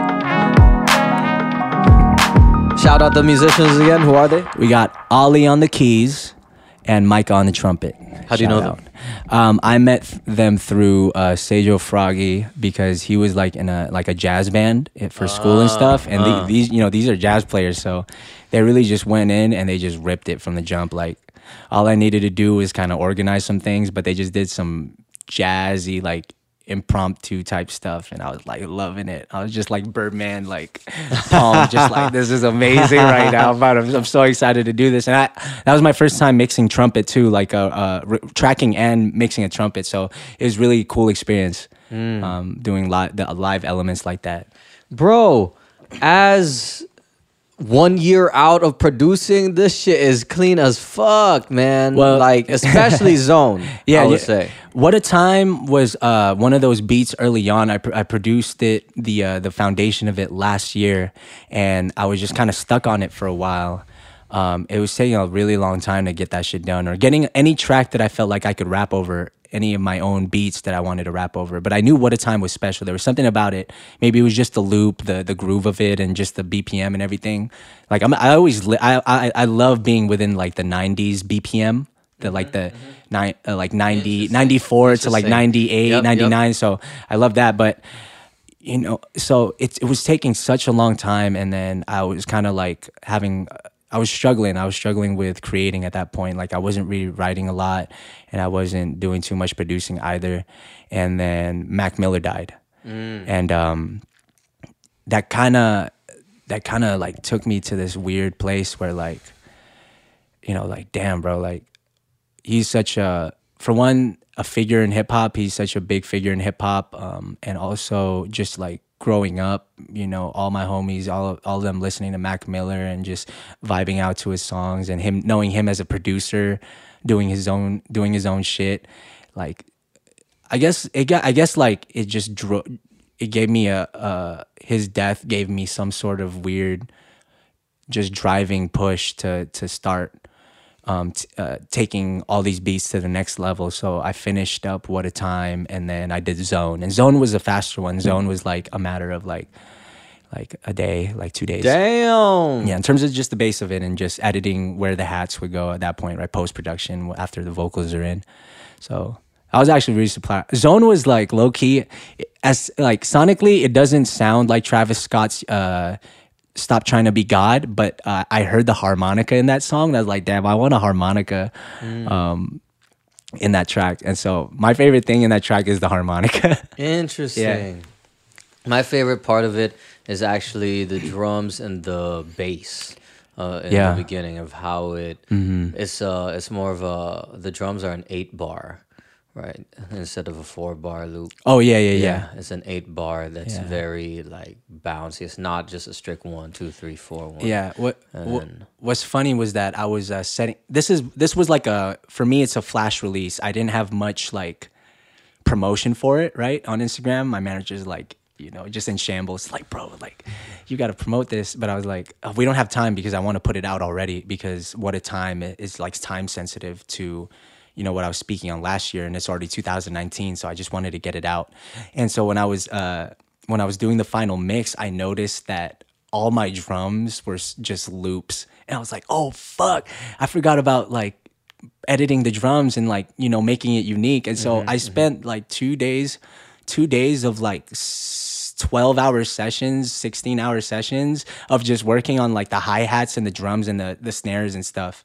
And so yeah Damn. yeah, because I was like, wow, I didn't spend any time like like switching things up when I was uh, doing the mix. I was just focusing on mixing at that point, and and I realized how stale it was. Like, so that's why all the kicks are kind of unique. Every four bars there's something different, a little bit different about the kicks or like the hi hat patterns and stuff like that. Uh, a little some of the content. Um, I heard like rusty blade to the neck. Oh yeah, yeah. What what's behind that? So in Zone, I talk about like a moment where, uh, like I was like gonna commit suicide, and this was like in the eighth grade, and I was just like having a, a hard time, and uh, I was getting a lot of trouble in school. Like I. I got caught like forging like my report cards and stuff, and like I feel like I was gonna like get I was gonna get expelled. I feel like, but I didn't. Surprisingly, um, just to go on a tangent, I feel like I got saved because I was doing theater actually in uh, in junior high as well, and the principal was the drama director, and I feel like he gave me some sort of lee- leeway. And isn't that crazy, right? Like you know, if like people who find potential in you, or if you're talented, you get leeway for certain things, whether it's really bad or just like a, a just a mistake that you have happened to have done and you shouldn't do again. But that's just a whole nother conversation. But so, um, yeah, and I was just feeling down again. I didn't have writing to back me up. I couldn't express myself. I felt like my, you know, I let my family down and like, you know, wasting, thinking I was gonna get expelled. I was like wasting, uh, wasting their money, wasting their time and stuff like that. You know, I was just like, I had this firm, like firm thing in my head. I was like, I'm just gonna, I'm gonna kill myself, you know, and uh, you know, it was like after school, like my mom and my dad are at work, and uh, I was like, I was just like in my room, and I had like, uh, um, for the sake of the rhyme, I said razor blade, but it was just like a, a kitchen knife, you know, it was a kitchen knife. Um, it was a kitchen knife, and then. Uh, so I was just like, it was like just right there, you know. I was just right there. I, I didn't, I had no clue if I was gonna do it or not, you know. I was, I was just right there, and then my little brother walked in, and you know he was like, uh, he's very, he was very young at this point. He was born in uh, 2003, so this is 2008. So he's only like five, right? So he walked in, and I just stopped, like, you know, I just, just because I was shocked that he came in the room and stuff, and then, you know, that was kind of the end of that. Um, I don't think my brother remembers. Uh, maybe it's just somewhere far back in his memory. But uh, yeah, that's what that's what I was referencing. Thanks for sharing. Um, Yeah, no doubt. Because that's just some heavy things that a lot of people go through, but Yeah. we don't necessarily talk about it Yeah. all the time. Like I've had some homies like talk to me about their lows and Mm-hmm. like come at me, and it comes as a surprise. Mm-hmm. Like, damn, you were really considering that? Yeah. and it sucks that uh, I'm only told like after the fact, Mm-hmm. right? That I'm happy that they've gotten through it, but it's like sucks also that you had to experience that or go through it yourself, Yeah. and by yourself too, right? But I'm glad that people are more talking about it, so that folks who do have those experiences don't feel alone. Yeah, Um, no doubt. yeah. That's exactly why I said it. I was just like, you know, I don't I don't want anyone who may not know what they want to do yet or how how they express how they want to express themselves. I don't want ever want want them to see in the see them in the position that I, I was in when I was like that young. Um, it's a constant fight, you know. I think mental health is a big subject and theme in my music, um, just because I live with it, right? And like, you know, it's it's one of those mysterious things. You wonder why you feel so heavy about things and why you feel like, you know, there's like these negative forces like in your head and they're like speaking to you and telling you to do something that you shouldn't do and stuff like that. But yeah. What got you through it or got you to a better place after that moment with your brother and you stopped? What kind of shifted things for you that you didn't return to that point? Um, yeah, so this was eighth grade. I mean, high school came. That's when I discovered hip hop music. So that kind of kept me balanced and that kept me upright for the most part.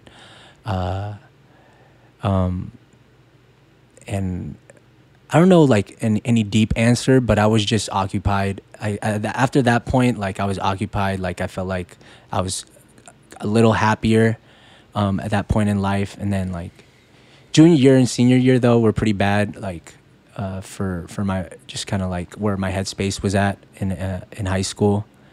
Um, but it, I don't think I've ever been reached that point like it was in the eighth grade, like where I was like really like that close and like again I don't know if I would have done it, but um, yeah, But still, like to get to that point, like Yeah, at so- eighth grade too. Mhm. Like, you, what are you, like 13? Like that? Yeah, 12, 13 yeah. in eighth grade? Mhm. Damn. And I mean, I'm glad that you have told your story. You do have a platform that people listen to it. Mm-hmm. Yeah. And that you are right now putting out good ass music. Yeah. Right.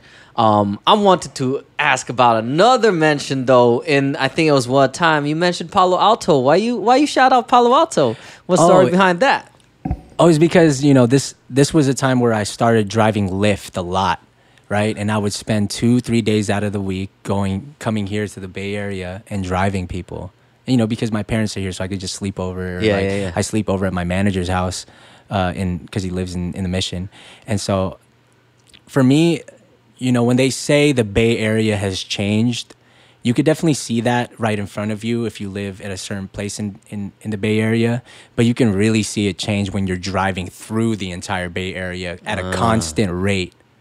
Right. And I'm going through Palo Alto and seeing and like Mountain View areas and stuff like that, seeing Google and all the other big companies that are, that are there. And then you see like the older Palo there's the there's the new section of the town, and old section, then you see old Palo Alto and it's like you know it's it's not like the ghetto but it's just like more it's noticeably like from an older place older moment of time um, you definitely see that in san francisco um, the mission district is uh, really gentrified right now i actually had a passenger it was 5 a.m because i would start pretty early that's where you can make the most money with the least amount of traffic and trouble you know in terms of and people have generally are in better moods because their day hasn't started yet and so they're a little At 5 bit a.m.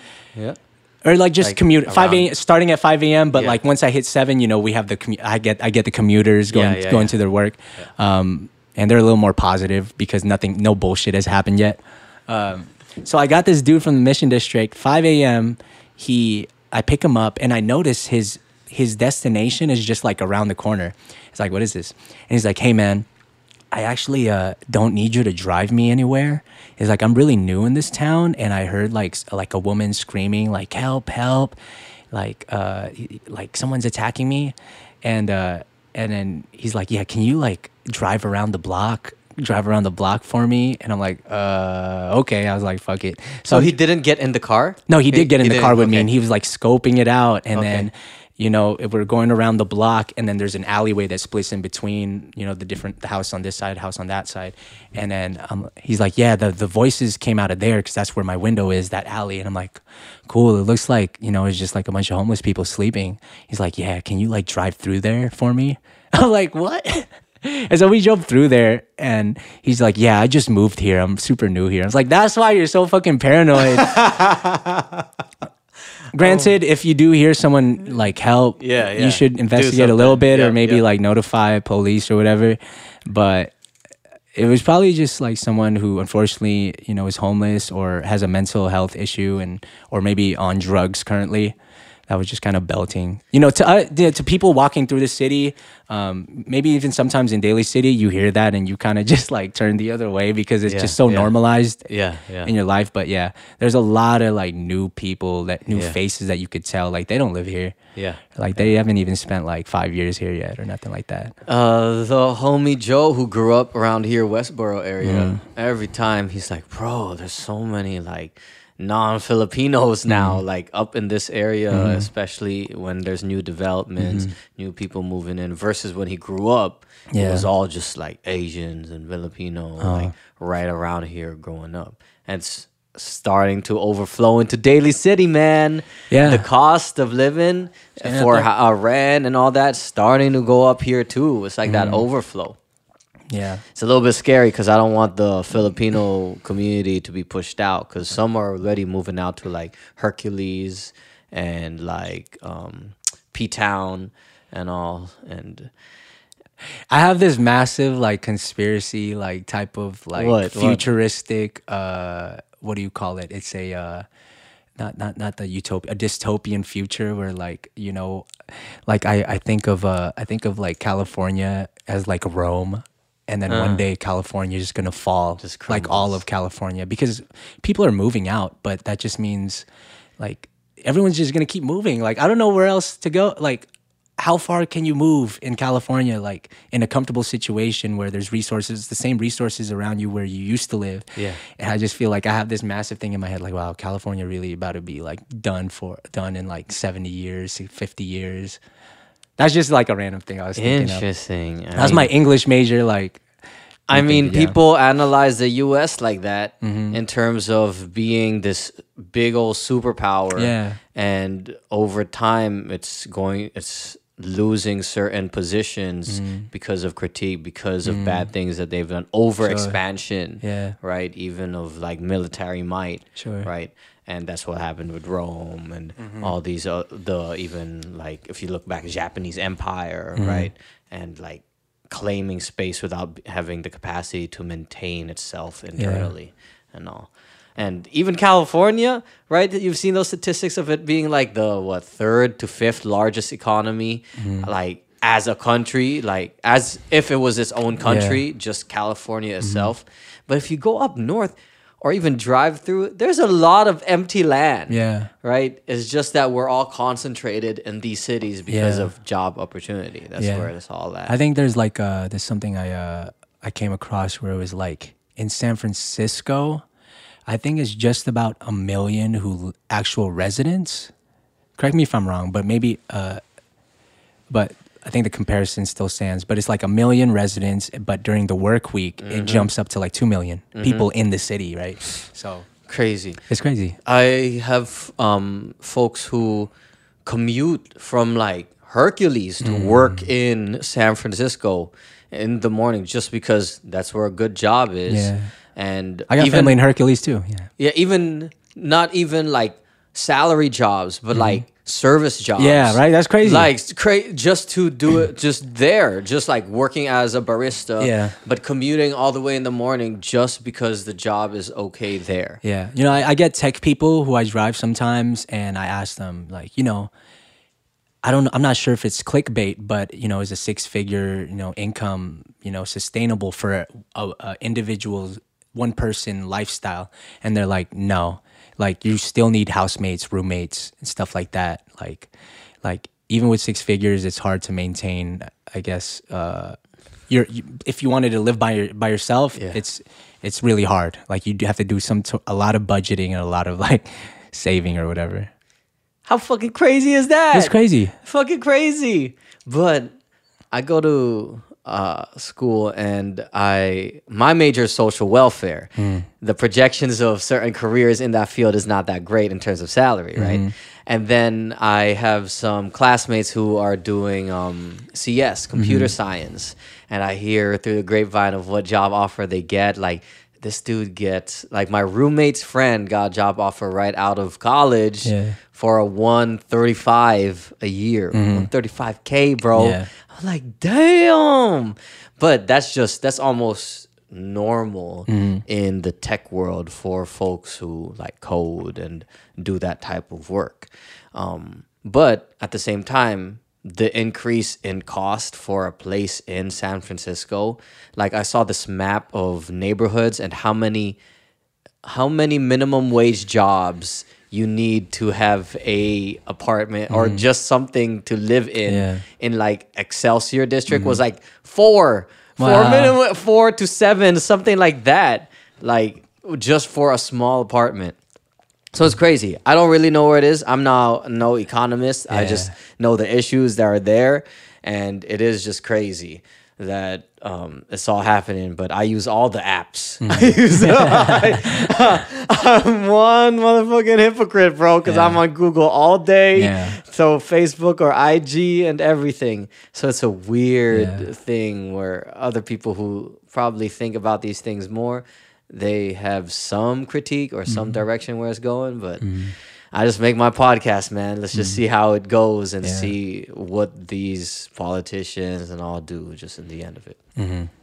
Coming to uh, more on the end, Mm-hmm. I like asking, uh, thinking about your life story and your creative side too, and your journey through school, whether that is also the Catholic school, also going to UC Davis, Yeah. or maybe to a young creative. What three pieces of advice would you give to a, your younger self or a younger person with a similar story as yourself?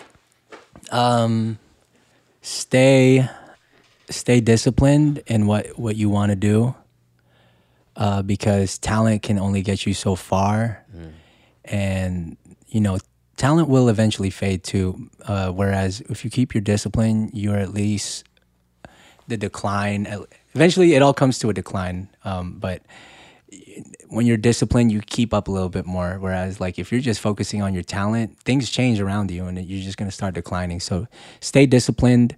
Um, be, uh, see, stay disciplined.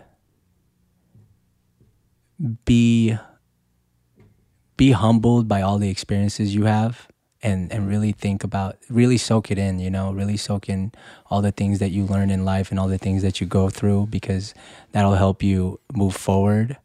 And also just uh this is like straight up some like Gary Vee shit like love the process. I actually identified with him a lot when I was making the labor. Some some of his like stuff too can he repeats a lot because essentially he's kind of right like what is there what alternative is there but going forward? And like you know you have to love the work the process of the work. And i really identified with that when he said that. Like i just keep my shit keep my keep my head down at what i'm working on as opposed to just looking at the future you know? I try not to f- compare my compare my uh my come up to people's highlights you know what i mean? And i think people get people start getting discouraged because they they spend x amount of time doing this but then they see oh this dude spent this much time doing that and he's at a way bigger platform than i am. It's like oh that's a sign that I, i'm not meant for this. It's like no everyone has their own uh, way to success you know? And it all has to just you just distract yourself with the work that you're doing especially if you love it and make it fun and you're gonna get to the place that you want to be. I firmly i firmly do believe that I firmly believe that if you are in a field that you love and you are just completely focused on your work, you're gonna when you one day you're gonna look up and see all the things that you've accomplished over the period of time and be like, you know, I may not be I may not be may not be here yet, but I've done a lot of shit. You know? I'm a pretty small time artist, you know? I'm not even even like I, I get decent streams and stuff, right? Uh, but like my music videos, I don't have a lot of music videos. I'm and in just like a following, I don't have a huge following, but um, I, I'm optimistic in a sense that I know what I want to do and I know how, how I want to execute it, and I, I have the discipline to see it through and commit. Um, I'll be there one day. I'll be there one day. Yeah. And what was the la- What was the third? Do you get? What was that three? Oh, yeah, You said discip- discipline, discipline. Trust, like the process. Trust the process and uh, mm, what about a literal one? Get some sleep. Sleep is important.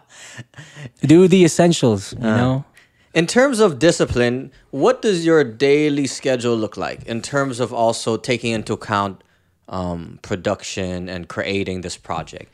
Like in the framework of being creative, Mm-hmm. what does it look like? What do you focus on in terms of uh, creating music? Is this assuming like uh, is this assuming like I have the day to just Is I, the, like, uh, working like working? Let's do an average, right? Taking into account that you are still working like a Yeah. Mm-hmm. Lyft job. Sometimes you mix things like that. What does it look like? How do you stay grounded so that you still get the work done for your project? Um, in terms of either labor of love or this upcoming one, what does that balance look like? usually I'm just going. Um, I'm just like pushing through and just experimenting. I start, you know, like making beats and stuff, and eventually I'll start writing. But let's say if I'm stuck, right? If I'm stuck on something, then I'll I'll I'll double back and start like educating myself on certain things, certain subjects. Mm. And, and finding answers. If you're stuck on something, find the answer. That's that's really big. Like don't dwell on it. Don't let it don't let it go because you're gonna find yourself in the same situation where you're creating and then you you you have that same issue and then you're like, oh, I guess I'll stop. I guess I'll stop for now. But if you know what you're struggling at, you should look towards uh, fixing it and finding a solution towards it. Because then then your the door's open, right? I like asking, what do you consider yourself as in terms of Filipino, Filipino American? Do you consider yourself American now that you're a citizen? What? Hmm. How do you label and view yourself in terms of that migration story? Well, I definitely consider it's it's like both, you know. It's like I'm I'm Filipino. I was born in the Philippines. I speak Tagalog. I'm I'm immersed in the culture, you know, within my family space and stuff. And but I'm also Filipino American, just just because I was raised here like most of my life. Um, I don't really try to separate the two. And in terms of like being like, oh, I'm just American. I mean, you know, I did take, you know, I take, the- you know, you take that oath when you become a citizen and stuff, and it's like, I, I sometimes I think on that. It's like, wow, I really like denounce my ties to my country. You know, mm. that's essentially what you do. Mm-hmm. You denounce your ties, and you, you know, you pledge an oath to, you know, to the United States or wherever you're at. Um, I think about that too, but I'm really I'm Filipino. I'm Filipino American, like to the core, and it has American in it. You know, definitely American, but in a more spiritual sense. I don't want to get it tied up with being like colorblind. I don't think that's like a great term because it like ignores real things in history that have happened and real structures and stuff like that. But I do consider myself more and more the more I I navigate, I'm able to navigate my identity. The more I can kind of uh, kind of see the world around me. I try to consider myself a, a- like a world citizen. Like try to just kind of keep my eyes open for everything. You know, not be numb just because like someone else somewhere else is like struggling with something. I have to mm. care about that too. I have to practice like being that type of empathy and com- compassion mm. towards people outside of yourself. You know. That you're a globalist, bro. You're part of the one world order. If Yeah, we yeah, talk yeah. about Oh, immortal yeah. technique, fam. No, but I appreciate that perspective of a global citizen. You don't have a lot of that in today's Mm-hmm. um, kind of discussions, especially about immigration and all. But that is a good perspective. Do you have any last messages, call outs, shout outs before we move on? Pat, uh, any shout outs? Uh, you know, shout out to my family for raising me, my titas who I, I used to, you know, come over and spend my time with, and they showed me what, you know, what a good family day looks like with church, some brunch, some nice, a nice dinner. You know what I mean? Go to a dine, you know, go to a diner, shit like that. Uh, shout out to just shout out to my whole family, all my blood.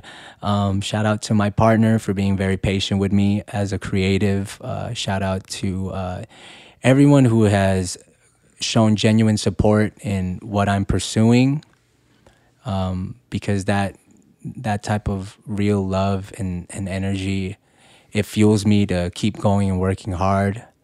Uh, shout out to the squad, Rogue Wave. Shout out to all my other uh, any other creative affiliates, creative partnerships that I've uh, relationships that I've maintained with people.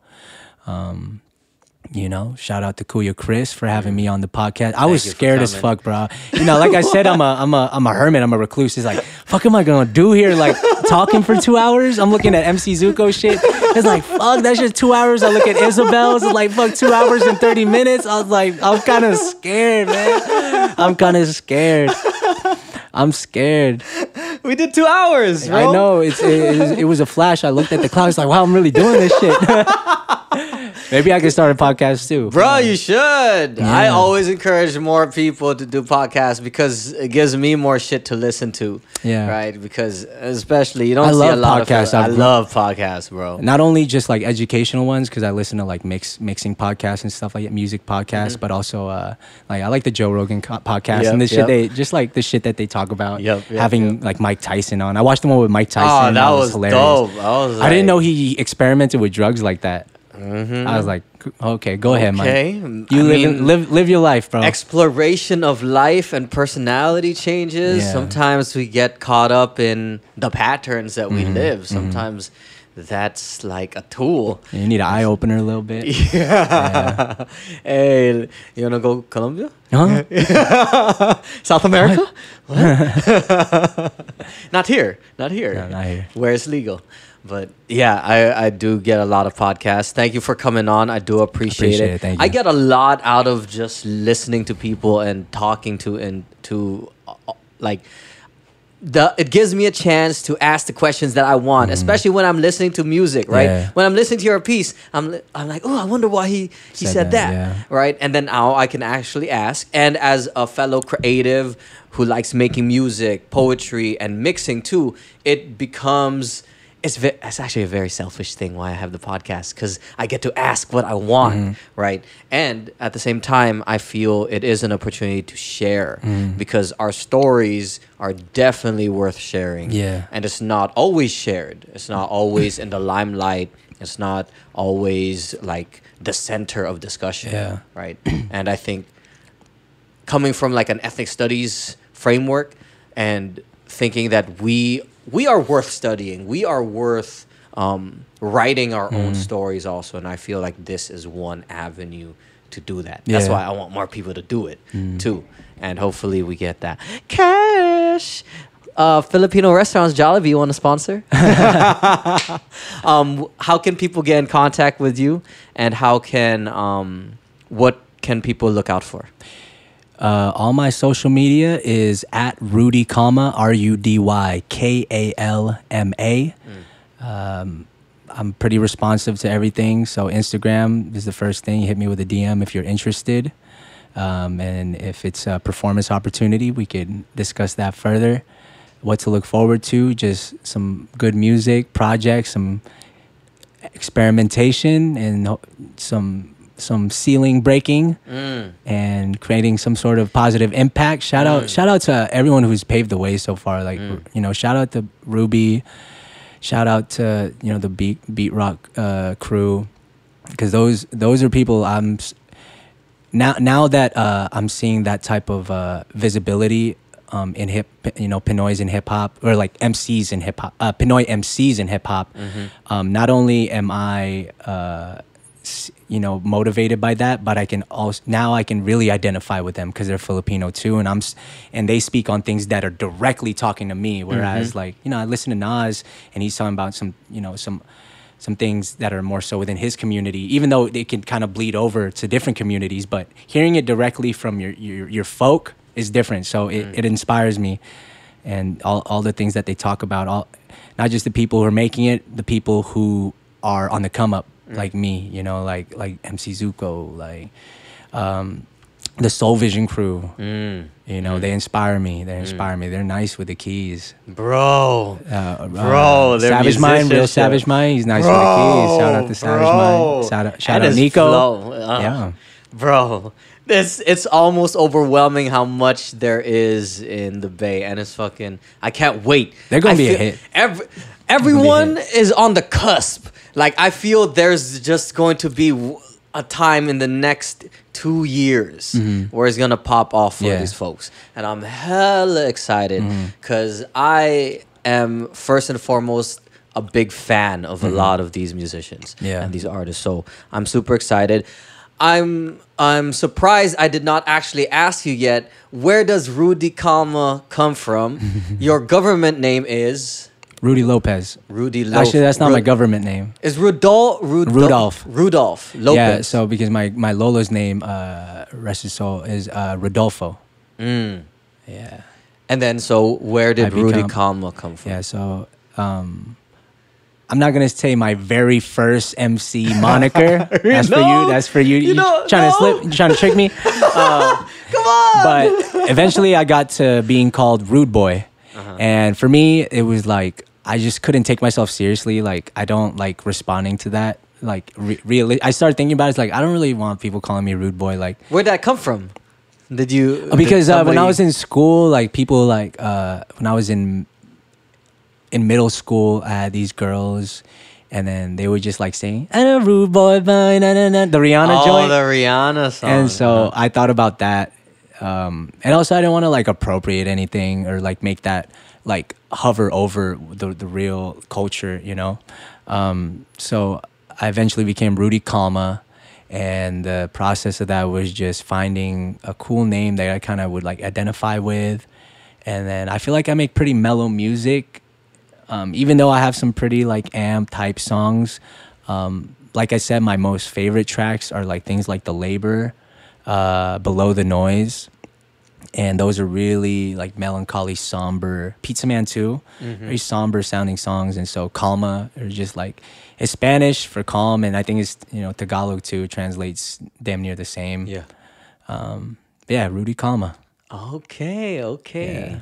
Now we have that story. I was wondering where the where Kalma came from, Mm-hmm. but I guess it is the Kalma. And I see it in the music. It is more on that mellow tip.